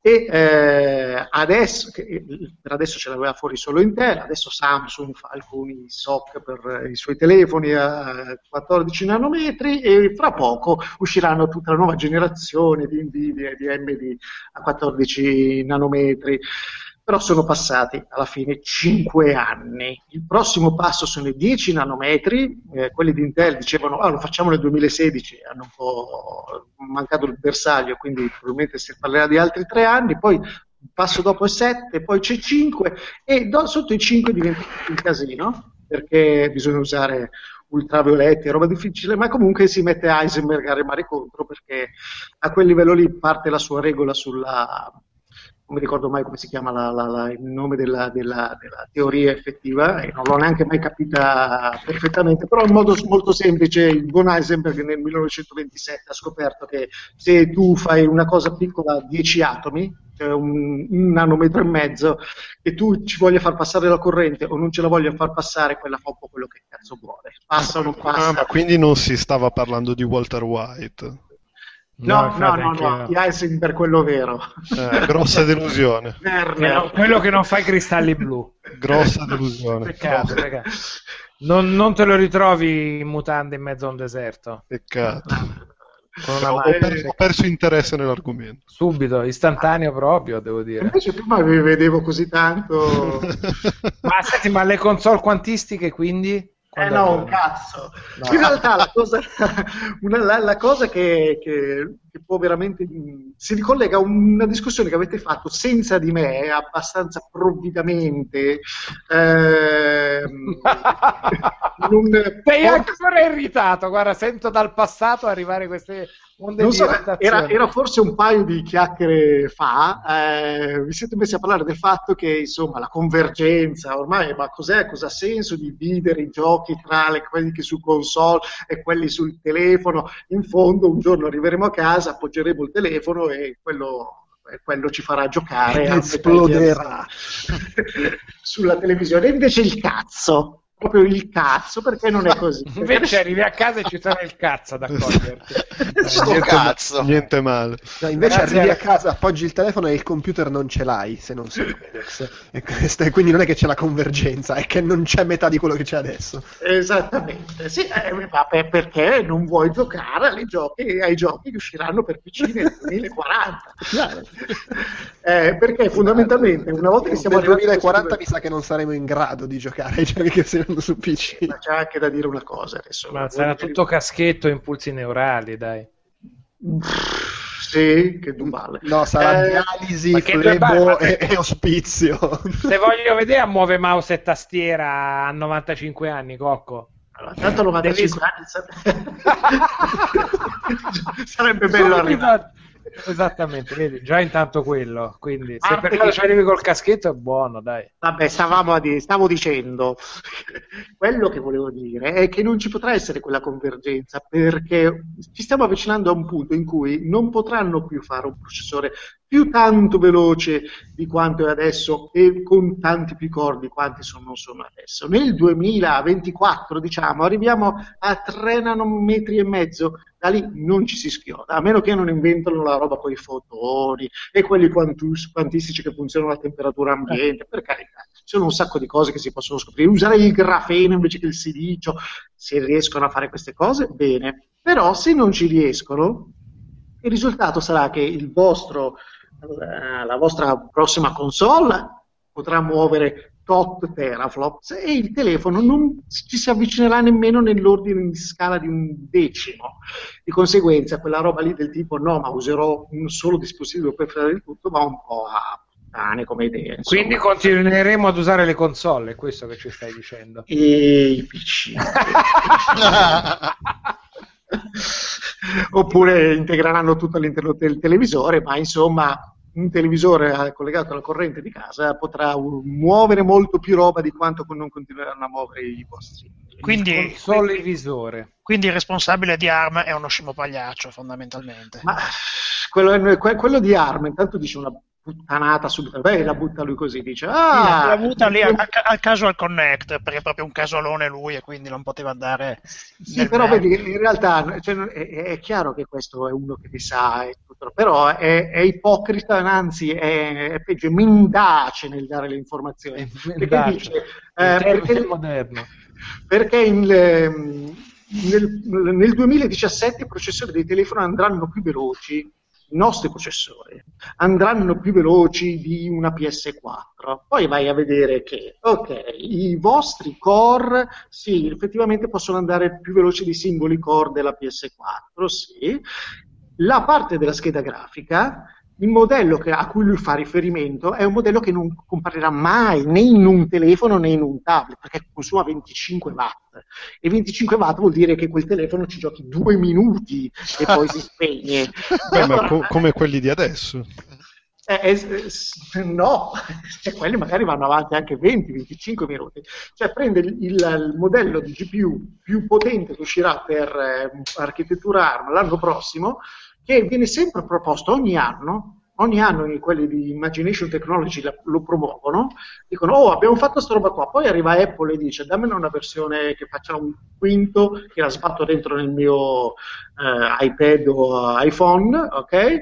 E quella, quella, vabbè, non la produce un cazzo di nessuno, non arriva neanche sul mercato. Questo fa lo stesso esempio. In più poi prendere semplicemente la GPU e non, non, non, dire che sì, però per muovere quel Street Fighter 5 servono comunque 4 giga di GDDR5 e le memorie dei telefoni non vanno assolutamente a quella velocità lì, non lo dice.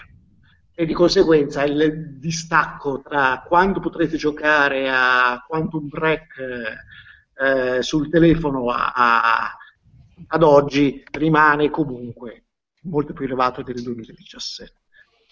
Ma sì, era, era, una, era, la classica cazzarata per far discutere, per fare colore, fondamentalmente. Beh, ha funzionato, ha funzionato. Ha funzionato con noi. È che secondo me tutte le volte che si va a fare previsioni di questo tipo, superiori ai 10-15 anni, è molto facile che si caghi fuori dal vaso fortissimo. Perché... Ma in realtà ormai si è anche ridotto, cioè, vanno molto più a braccio, meno di 10 anni, perché nel 2008 quelli di Nvidia dicevano che questo, nel 2016 avremmo avuto queste GPU da 5 teraflops che eh, hanno un processo a 11 nanometri. Siamo nel 2016 e non hanno fatto neanche quello da 14 di nanometri. Quindi insomma stanno spar- sparacchiano quello che aveva detto non era l'ultimo cretino, era il, il loro ingegnere capo. Ma appunto, Quindi, e se lo dice lui una cazzata 5 anni fa, figurati le cazzate che stiamo dicendo noi adesso stasera. La voglia, eh, io... Cioè, che cazzo ne sappiamo? Boh.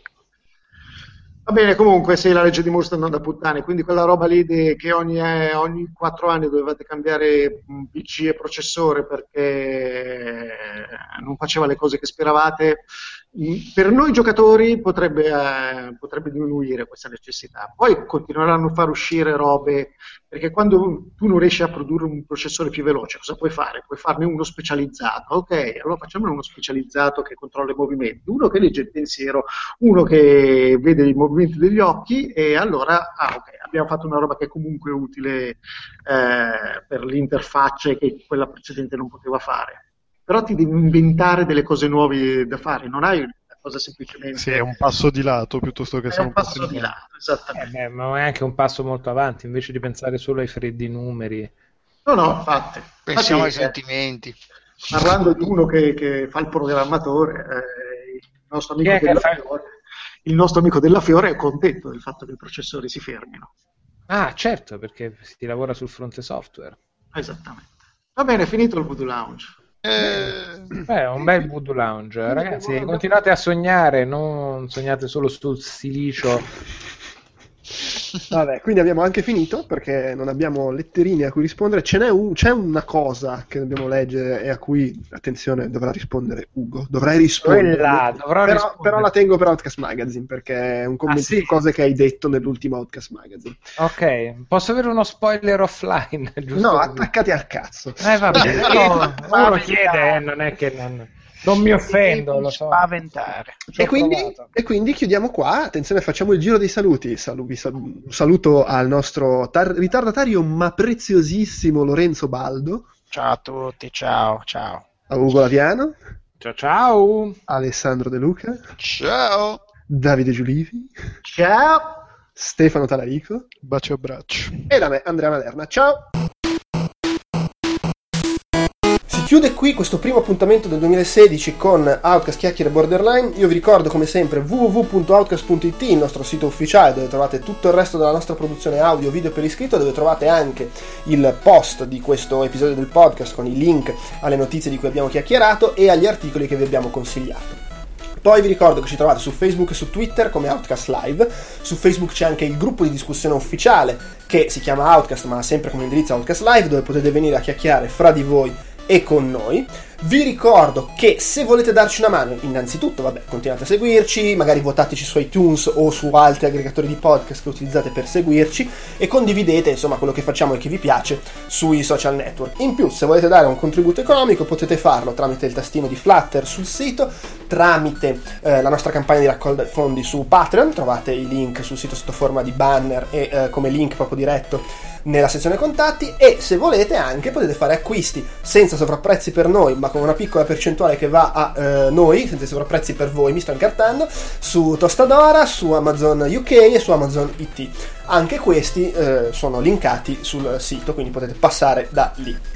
Dopodiché Uh, segnalo anche l'esistenza di Shiny Magazine, una rivista in PDF e cartacea in cui si chiacchiera di qualsiasi cosa loro ci fanno pubblicità, noi facciamo pubblicità a loro, la trovate a www.shinymagazine.com. Credo di aver segnato tutto quello che c'era da segnalare per quanto riguarda i prossimi appuntamenti con i nostri podcast audio. Questa settimana, se tutto va bene, dovrebbe arrivare un The Walking Podcast Extra dedicato alla seconda stagione di Z Nation, che proprio questa settimana conclude le trasmissioni in Italia. E il mese prossimo, invece, oltre vabbè, al nuovo Outcast Magazine, dovrebbe arrivare finalmente lo speciale sulla localizzazione. Di solito lo pubblichiamo a dicembre o magari gennaio. Questa volta c'è stato qualche ritardo, ma insomma eh, dovrebbe arrivare a marzo. Poi a marzo andiamo anche alla GDC, quindi eh, probabilmente a inizio aprile arriverà anche l'Outcast Reportage sulla Game Developers Conference 2016 credo finalmente di aver detto tutto. Vi lascio un segmento aggiuntivo che abbiamo intitolato A tutta beta, in cui in maniera un po' diciamo fuori dalla norma per chiacchiere borderline, ma ci sta perché in fondo stiamo parlando di attualità. Delu ci parla un po' di due beta che ha provato di recente, vale a dire quella di The Division e quella di Overwatch. È tutto, ciao e grazie.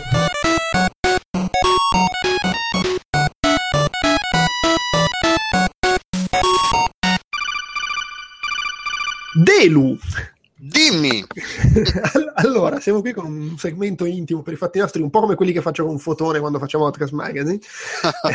Questa, Lui parla di macchine. Esatto, sì. Di mo- macchine, donne e motori. Eh, gioia e dolori.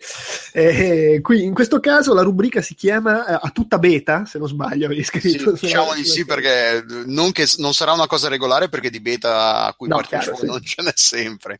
Combinazione in questo periodo eh, c'è stata quella di The Division esatto. che ha fatto un weekend lungo uh, di close beta mm-hmm. che era limitata a invito era limitata a chi preordinava il gioco e poi a un, a un po' di a tot di gente che riceveva il codice via vari modi via vari modi io l'avevo ricevuto attraverso Nvidia non so perché Nvidia mi ha detto ah sei stato scelto per partecipare alla beta ma mi ha dato questo codice che tra l'altro è un codice che dovevi passare cioè un codice dovevi inserire nel sito di The Division che poi ti dava a sua volta un codice da inserire cioè un dito al culo infinito. Ok. E poi l'altra beta a cui sto partecipando in questi giorni eh, e poi di The Division è in corso, visto che stiamo registrando di domenica, è in corso la, l'open beta. Oh, da un paio di giorni, giusto? E quella è iniziata venerdì okay. all'ora di pranzo. Ma questa quanto dura? Eh, boh, penso che si dovrebbe chiudersi o, tra oggi e ah, domani. ok, è un'altra beta da weekend comunque. Sì, un weekend di solito. Okay. E l'altra beta in corso, quella invece è iniziata una settimana fa circa, se non mi ricordo male, non ricordo bene di preciso. Eh, quella eh, di Overwatch, dici? Quella di Overwatch, esatto. Okay, quella dura a data a destinarsi, non, non, lo sanno neanche loro. Ho letto recentemente un'intervista al, a Jeff Kaplan, mi sembra che si chiami, il uh, responsabile del progetto. Gozer partecipa anche lei. sì. E e ha detto che non lo sanno neanche loro, vedono un po' quanti dati, per ora gli sta, gli sta aiutando molto, stanno raccogliendo un sacco di dati, quindi stanno, hanno intenzione di tenerla aperta per un po'. Okay? E quindi partiamo da questa di Overwatch. Già che, eh, la cosa assurda di Overwatch è che. Giusto per puntualizzare, noi di solito non parliamo di giochi giocati nel chiacchiere borderline, però siccome le beta alla fine sono attualità, notizie, spettegulesse. Sì, c'è la, combi- la combinazione astrale la, la, tra la registrazione di chiacchiere queste due beta. Abbiamo detto, ma perché no? Dai. Ma sì, almeno siamo, d'attualità. Dai, dici, Anche perché dici. poi il magazine, probabilmente quando, quando registreremo il magazine. Eh, The Division sarà sicuramente uscito perché eh, esce, esce, tipo ai primi di marzo, sono all'8 mi sembra qualcosa eh, del genere. Allora sì, sicuramente.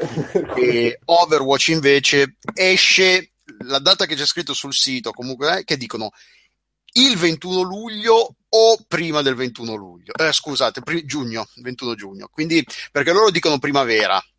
E poi si sono resi conto che comunque primavera vale per il, il, il nostro emisfero se ci, compri il gioco in Australia primavera non ti dice una sega, anzi ti dice che esce tra un anno. sì, sì, fatto, quindi hanno detto dobbiamo cercare di, di, uscire un po' da questa cosa delle stagioni perché comunque il gioco esce su t- in entrambi gli emisferi, quindi abbiamo detto entro il 21 giugno che è che è la, la, data che poi magari riescono a uscire prima a seconda di come l'aggiustano. Qualunque siano le condizioni atmosferiche dove vivete, entro la data. esatto, entro la data, che, che è, una cosa, è, una cosa, un po' uh, eh, strana che non ci abbia mai pensato nessuno, perché se dici eh, inverno in Australia, però sì, ok. Eh, Overwatch è il, è il, nuovo sparatutto in prima persona di, di Blizzard, eh, che quando è stato annunciato ha colto un po' tutti di sorpresa perché è un genere che Blizzard c'era passata vagamente vicina quando avevano lavorato su, uh, su StarCraft Ghost sì, che, poi se, se che era uno sparatutto in terza persona, sì, sì. che però se vogliamo un po' più cosa... avventurona. Esatto. Sì, tra l'altro, no, la cosa assurda dell'annuncio di Overwatch è che praticamente in contemporanea è stato annunciato lo stesso gioco da Gearbox. Almeno ah, così a vedere. Ah, è vero, sì, sì, mi, adesso mi sfugge il nome. Eh, anche non mi ricordo mai il nome, ma cioè, praticamente sembra che stiano facendo la stessa cosa, che poi fondamentalmente, ripeto, in maniera molto superficiale, sembra un po' un Borderlands eh, più strettamente online a vedere. Esatto, sì, sì.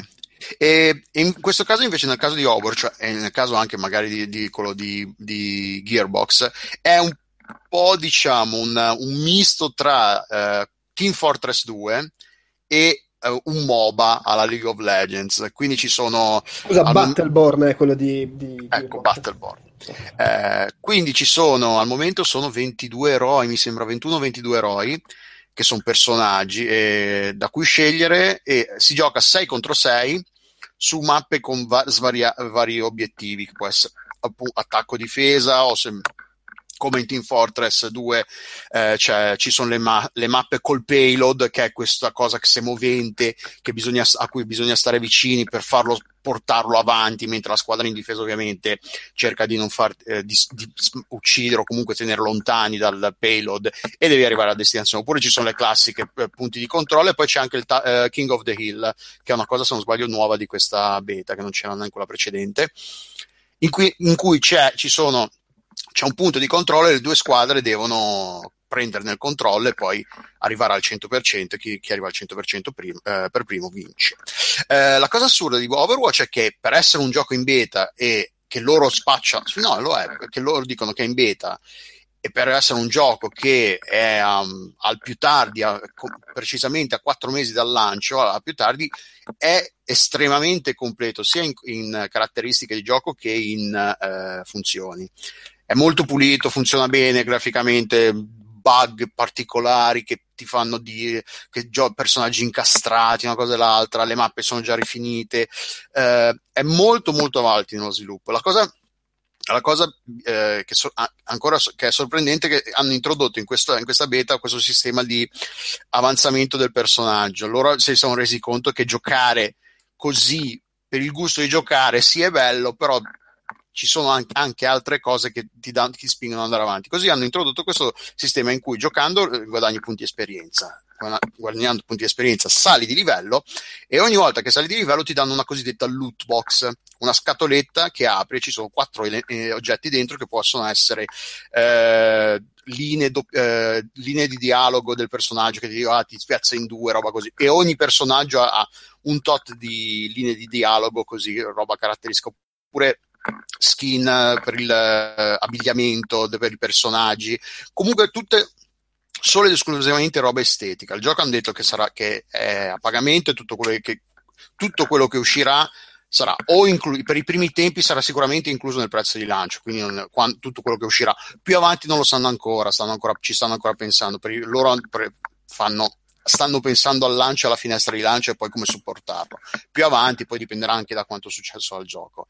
Uh, ed è molto bello, molto molto bello. Ci, man- ci sono ancora qualche cosa un po' eh, come spesso succede in questi giochi ci sono, eh, ci sono ruoli da tank eh, gente che fa danni gente che eh, gente, eroi che fanno, sono più utili in difesa e ci sono i personaggi di supporto che quindi curano e aiutano e come spesso succede i personaggi di supporto non hanno molta occasione di eh, averla, non hanno la soddisfazione che, che posso, perché c'è questo sistema che ti dice il play of the game, la giocata della partita, e di solito è uno che ammazza 4-5 persone in una botta sola.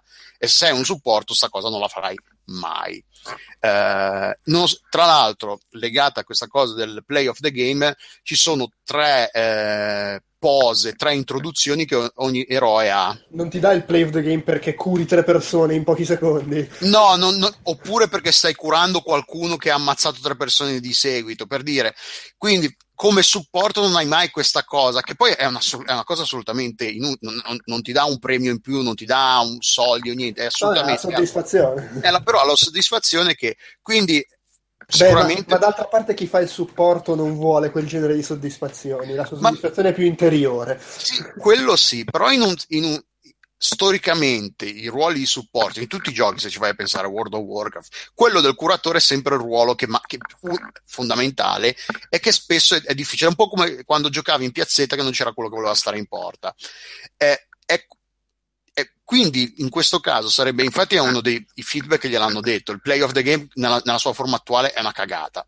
Perché comunque non, non, è, tra l'altro non è neanche da dire ok hai ammazzato quattro persone di seguito tutte insieme in poco tempo però spesso non è neanche una cosa che è una roba non è neanche una giocata particolarmente bella o comunque che fa vedere che un giocatore era bravo, magari ha avuto culo, spesso è quello con la torretta, la torrezza ne ammazza tre di seguito e tu sei da tutt'altra parte, però ti pigli il play of the game lo stesso. E infatti su, uh, su change.org qualcuno ha lanciato la petizione, ovviamente scherzando, di dare di default tutti i play of the game a quel personaggio che si chiama Trobiorn o qualcosa del genere, non mi ricordo adesso. Uh, quindi sì, il gioco è molto bello è divertente. Eh, se dovessi dire adesso, probabilmente lo comprerò su, in base a quello che ho giocato finora. Eh, I personaggi sono tutti molto diversi.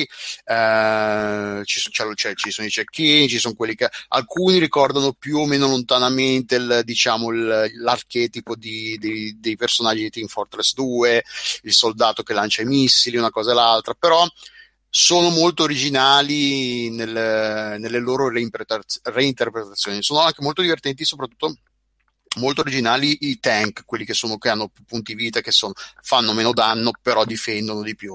Uh, quindi no, mm, sono molto sorpre- sono, io non avevo partecipato alla beta precedente, questa mi ha uh, piacevolmente sorpreso, molto molto bello per ora. Uh, Tra l'altro invece Battleborn, quello di Gearbox, esce a maggio Devo no, uscire okay. a febbraio, l'hanno rinviato a maggio. Non, credo ci siano state bete pubbliche. Immagino abbiamo fatto una qualche forma di beta, perlomeno chiusa. Leggevo che lì la cosa particolare è che praticamente c'ha lo skill della vita, cioè lo skill, lo skill tree no? del personaggio, po' uh-huh. Borderlands. Però ogni volta che iniziano una partita parti da zero e si, si sale di livello velocissimi. Quindi nell'arco di una partita tu puoi eh, arrivare al massimo livello del personaggio scegliendo le variabilità, che è tipo Borderlands in 5 minuti. che magari è una roba divertente. Vabbè, è un po' anche una cosa, del, che è una cosa simile ai, ai, ai, MOBA, perché i MOBA ogni volta che parti da una che inizi una partita incominci sempre dal livello 1 per arrivare al Giusto, sì. eh, Dota 2 il livello massimo mi sembra che sia 25 o qualcosa del genere mentre in uh, League of Legends a 18 il livello massimo Mm. In, in, Overwatch non c'è niente del genere. Hai, oh, ah sì, poi ogni personaggio ovviamente ha un'arma differente, hanno tutti armi differenti. eh, non tutti alcuni personaggi hanno due attacchi diversi, uno sul left click e uno sul, sul, tasto sinistro del mouse e uno sul tasto destro, non tutti ce l'hanno. Quasi tutti hanno due abilità, uno sul tasto shift e uno sul tasto E, che ti danno tipo uno scatto avanti, una, una borba, bomba stordente, una, una roba curativa.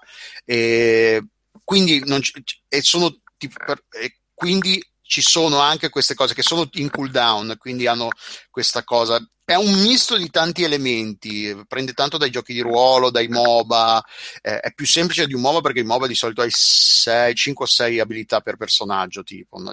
generalmente. Questo invece ne hai 2 o 3, Capito. per dire. E poi c'è la cosa di sparare che, eh, che è importante, ovviamente. Vabbè, certo. E, e a proposito di sparare, invece, ho visto che la balistica di, di cosa? Di Tom Clancy's The Division, no, si chiama The Division, sì, The Division. Tom Clancy's The Division, sì. Esatto. La, la, ho, ho, ho, intravisto su Facebook che nella beta l'hai trovata un po' noiosa la balistica. Ma, ma tanto, ass- allora, io avevo lanciato, eh, avevo, lanciato, scusate, avevo partecipato alla closed, come avevo detto, alla closed eh, di un paio di settimane fa, quanto è stata tipo qualcosa del genere? Due settimane sì, fa. una roba del genere. E tra l'altro la cosa be- bizzarra di questa beta è che cioè io mi immagino una beta e dici la beta serve per provare le cose. Nella beta di due settimane fa c'era, era, era quasi tutto bloccato, cioè praticamente facevi, avevi a disposizione una missione della storia perché c'è tutta una parte in single player eh, nella New York eh, post-apocalittica e lì sei da solo, a meno che non, non, non, non, ti inviti o non ti unisci a qualcuno automaticamente, lì è tutto istanziato ed è tutto tuo, non c'è nessun altro, a parte i personaggi controllati dal, dall'intelligenza artificiale. E nella beta di due settimane fa c'era solo una missione della storia principale più un tot, eh, 4-5 missioni secondarie. Però di, di, da vedere, di ciccia da vedere, ce n'era veramente poca, perché nel giro di un'oretta, quello lo vedevi. E poi se, quello che rimaneva da fare era andare nella, cosiddetta, nella dark zone in italiano, non so se è zona oscura o zona, zona nera. Sembra che sia la zona, zona scura, però zona scura in, zona, in zona nera, mi confondo. Vabbè, comunque. Che è la zona eh, PvP, diciamo, praticamente a, a livello della, di storia è la zona di uh, New York che è, stata, che è stata contaminata in maniera più pesante e che, so, eh, che, le autorità non sono riuscite a ripulire, quindi ci vanno solo i... Credo sia so... tipo Ground Zero, dove ha avuto inizio tutta ah, la... ecco, sì, una cosa del genere. Quindi è, è, è, la zona più pericolosa, più contaminata, ci si va solo... Eh, ci vanno solo i più, i più coraggiosi o i più, eh, eh i più pazzi, i più fessi, ed è lì ci si può lì ci sono tutti gli altri giocatori quando ci si entra quindi ci sono anche gli, altri, gli altri giocatori ci sono anche dei personaggi controllati dall'intelligenza artificiale. Eh... sì, ho doppiato un video per IGN che spiega che lì ci sono i veter- gli NPC che stanno lì dentro sono tipo i veterani quindi sono più teoricamente più, più forti. Sì, no, da soli. Più stai a sud è più facile, più vai a nord, più sale. Ah, no, questa cosa non la sapevo. Sì, sì non so poi se, se, ci sia tutto il territorio già nella beta, però è divisa. No, no, non c'è tutto. Da nord c'è cambia il livello della, della, diciamo, della gente che incontri. Eh, ah, ok, ok. E, mentre nella, nella, beta di adesso c'è più roba, c'è un pochino di più, c'è una missione della storia in più principale, quindi un'altra roba che ti, ti prende un quarto d'ora, 20 minuti e basta. Eh, hanno aggiustato un po' le cose nella Dark Zone, tipo hanno messo qualche eh, personaggio, qualche nemico controllato dall'intelligenza artificiale in più, perché poi non è che è PvP libero, nel senso che tu entri nella Dark Zone e sei, ma- sei marcato, diciamo, come agente non ostile. Se tu però spari a qualcuno, diventi rogue, bandito, non so come sia tradotto in italiano. Eh, e a quel punto tu puoi, ovviamente, nel momento in cui sei rogue, puoi continuare a sparare tranquillo. A quel punto hai fatto la frittata, puoi continuare a sparare a chiunque, non è un problema. La, la, tu... la cosa carina è che le, vedevo che se fai le alleanze con i tuoi compagni, e, cioè ti crei l'alleanza con i compagni e non c'è il fuoco amico con i compagni. Se però tu diventi rogue perché hai sparato a qualcuno. Diventano tutti rogue. Esatto, quindi cioè, praticamente tu è, è, come se, non lo so, fre, freghi, ammazzi qualcuno e beh, loro sono con te, quindi anche loro è colpa loro. No, tipo per esempio stamattina ero con, uh, con un paio di amici, stavamo giocando nel casino, perché poi eh, le, i casini di solito so, succedono intorno alle zone di estrazione, perché tutti gli oggetti che trovi nella zona oscura sono contaminati, non li puoi portare fuori dalla zona oscura eh, come ci sei entrato. Devi prima chiamare l'elicottero, in, in, ci sono delle zone prefissate che si chiamano zone di estrazione, si chiama l'elicottero, ci sono 90 secondi, l'elicottero ci mette 90 secondi ad arrivare e poi si hanno 15-25 secondi per mettere il proprio pacchetto, che è questo un pacchetto che appendono alla, co- alla corda che cala l'elicottero e poi se lo porta via e a quel punto lì te li considera, te li porta, li decontaminano e te li puoi usare. Che la menata è che devi andare, non è che te li decontamina e te li mette nella stash vicino.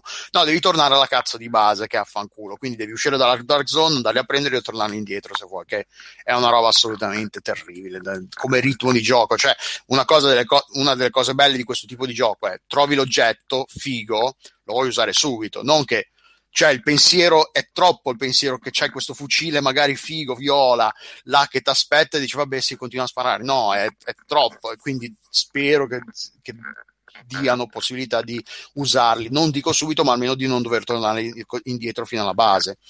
Um, e alla fine ci, le, le, scaramucce, la, tutto il PvP succede tra, nelle zone di, di, estrazione, perché magari ci sono quelli che vogliono fare i rogue, che aspettano che arrivi qualcuno per fare l'estrazione e poi gli fanno l'agguato, gli fanno la festa, può, perché poi quando è un po' come Ultima Online, quando muori perdi la roba che avevi addosso, non l'equipaggiamento, quello non te lo possono togliere, però la roba che avevi estratto, che avevi trovato nella, nella zona oscura, te la tolgono e poi ti possono anche togliere punti, un po' di soldi, un po' di roba così. Il gioco in sé, per quello che si è visto in queste beta, che beta sono demo, perché non sono beta, le beta sono tutt'altra roba. Quella di Overwatch è una beta, queste di, The, di Division son, sono, sono demo, né più né meno, perché c'è veramente troppissima roba. Non è anche disponibile il sistema di creazione degli oggetti per dire, cioè, lo vorrai provare. Una, se c'è una beta, una roba del genere, la vuoi provare, vedere come funziona, il feedback dei giocatori. Invece no, eh... Eh, no, sì, boh, magari dipende anche, immagino, da come vogliono gestire i contenuti. Magari non volevano mostrare troppa roba e gli interessava solo vedere come funzionavano i server. E sì, alla fine penso cose. se è solo una cosa di stress test sui server, ok. Però, sì, però come... sai, sai, cosa? Sicuramente loro avranno anche poi tutto il testing interno. Probabilmente hanno voluto proprio fare una beta fuori per, per, per provare alcune cose specifiche. Non lo so, è azzardo. No, sì, l'unica motivazione è quella, perché come beta in sé il gioco fa vedere poco. E quel poco che c'è a me non è piaciuto particolarmente. L'ho trovato piuttosto legnoso a livello proprio di scontri a fuoco non è particolarmente esaltante abbastanza ordinario. E la Dark Zone è, è un po' come tutte le cose. Se quando sono stato con i miei amici oggi stamattina è divertente, non perché necessariamente devi andare a sparare alla gente, però almeno parli, esplori, ah qui c'è questo, spari, fai e ti parli, se ti attaccano almeno non sei da solo. Uh, però come contenuti, quel poco che si è visto, cioè, boh, la Dark Zone, uh, non, ok, giri, ogni tanto trovi dei cattivi da uccidere, della, de, de, controllati dalla, dall'intelligenza artificiale, però non è che siano molto diversi da quelli che trovi nella zona normale, diciamo non, non, oscura, che sono anche un pochino più facili. Le missioni della storia, per quelle due che si è viste, sono anche ok, tutto sommato. Uh, però anche lì non sono niente di particolarmente originale. Aspetti, sta in questa zona, le ondate dei nemici. Boh, eh, non è per quello che ho visto, non è brutto, non è neanche una roba, è ordinario. È, pff, diciamo ah. che la, la, beta non gli fa una gran pubblicità. Poi ma, no, magari, non... magari, è una beta menzognera, eh, sì, sì, sì, sì, Tra l'altro, se è più demo che beta, spesso le demo fanno cagare rispetto ai giochi completi. Per cui... Eh, è d'accordo anche mia figlia. no, una cosa invece, una cosa positiva è New York come la New York di post-apocalittica ricreata dagli sviluppatori, invece quella è bella, una bella atmosfera, c'è un, eh, c'è un bel lavoro sui, sui dettagli, eh, tipo ogni tanto si può entrare in alcuni palazzi, li vai a vedere, questi, eh, entri negli appartamenti che li vedi che sono un po', che cercano di mantenere, perché poi eh, gente che ci vive ce n'è ancora in questi appartamenti, che cercano di mantenere una una sorta di civiltà, quindi magari hanno ancora le cose. Ovvio che magari hanno gli zaini un po' ovunque, cioè è un po' un casino, però cercano di mantenere di una parvenza di normalità in, in, in, tutto quello che è successo. E la vita in sé il, nella, nella, città è un po' boh, sì, ci sono sempre questi blocchetti, questi gruppetti di uno, due o tre persone che fanno sempre le stesse cose. Sono piace- cioè, piacevoli, sorprendenti le prime due volte che le vedi, alla terza che fanno più o meno la stessa cosa, che ci sono i due che litigano perché non si sa bene qualcosa, magari un pezzo di cibo, una cosa o l'altra, cioè viene a noia, viene a noia velocemente, la novità cioè, si perde molto in fretta. Uh, altre cose, boh, graficamente almeno su PC, ah, su PC uh, la, la, la close beta sembrava era era, quando la gente ha cominciato a capire c'era pieno di cheat perché potevi modificare uh, i file uh, del gioco sul tuo PC e poi tu eh, Vabbè, tipo, ti davi, potevi aumentare la, la, salute, potevi aumentare il danno che facevi una cosa e l'altra. Quindi sì infatti sul, in close beta in questa in open beta ho notato uno che sembrava un po' troppo, che ci ha ammazzato un po' troppo in fretta, che noi abbiamo fatto veramente, eravamo in tre e lui ci ha ammazzato nel, nel, in, in, tre e lui è rimasto vivo. Però vabbè, uno solo non fa, non è una prova abbastanza. Leggevo però di gente che pare che non l'abbiano risolta sta cosa, che spero che la sistemino. Almeno questo su PC, su console invece ovviamente non ci puoi mettere le mani così. Magari la beta servirà a capire che devono risolvere sta cosa. Eh, me lo auguro, perché comunque c'è i tempi di sviluppo sono quelli, lo sappiamo, il gioco è comunque andato in gold da mo', uh, quello che, tutto quello che, tutte le modifiche che, non, che dovranno apportare sono tutte, è tutta roba che dovranno fare in una patch o del day one o, poco, o comunque uh, poco dopo.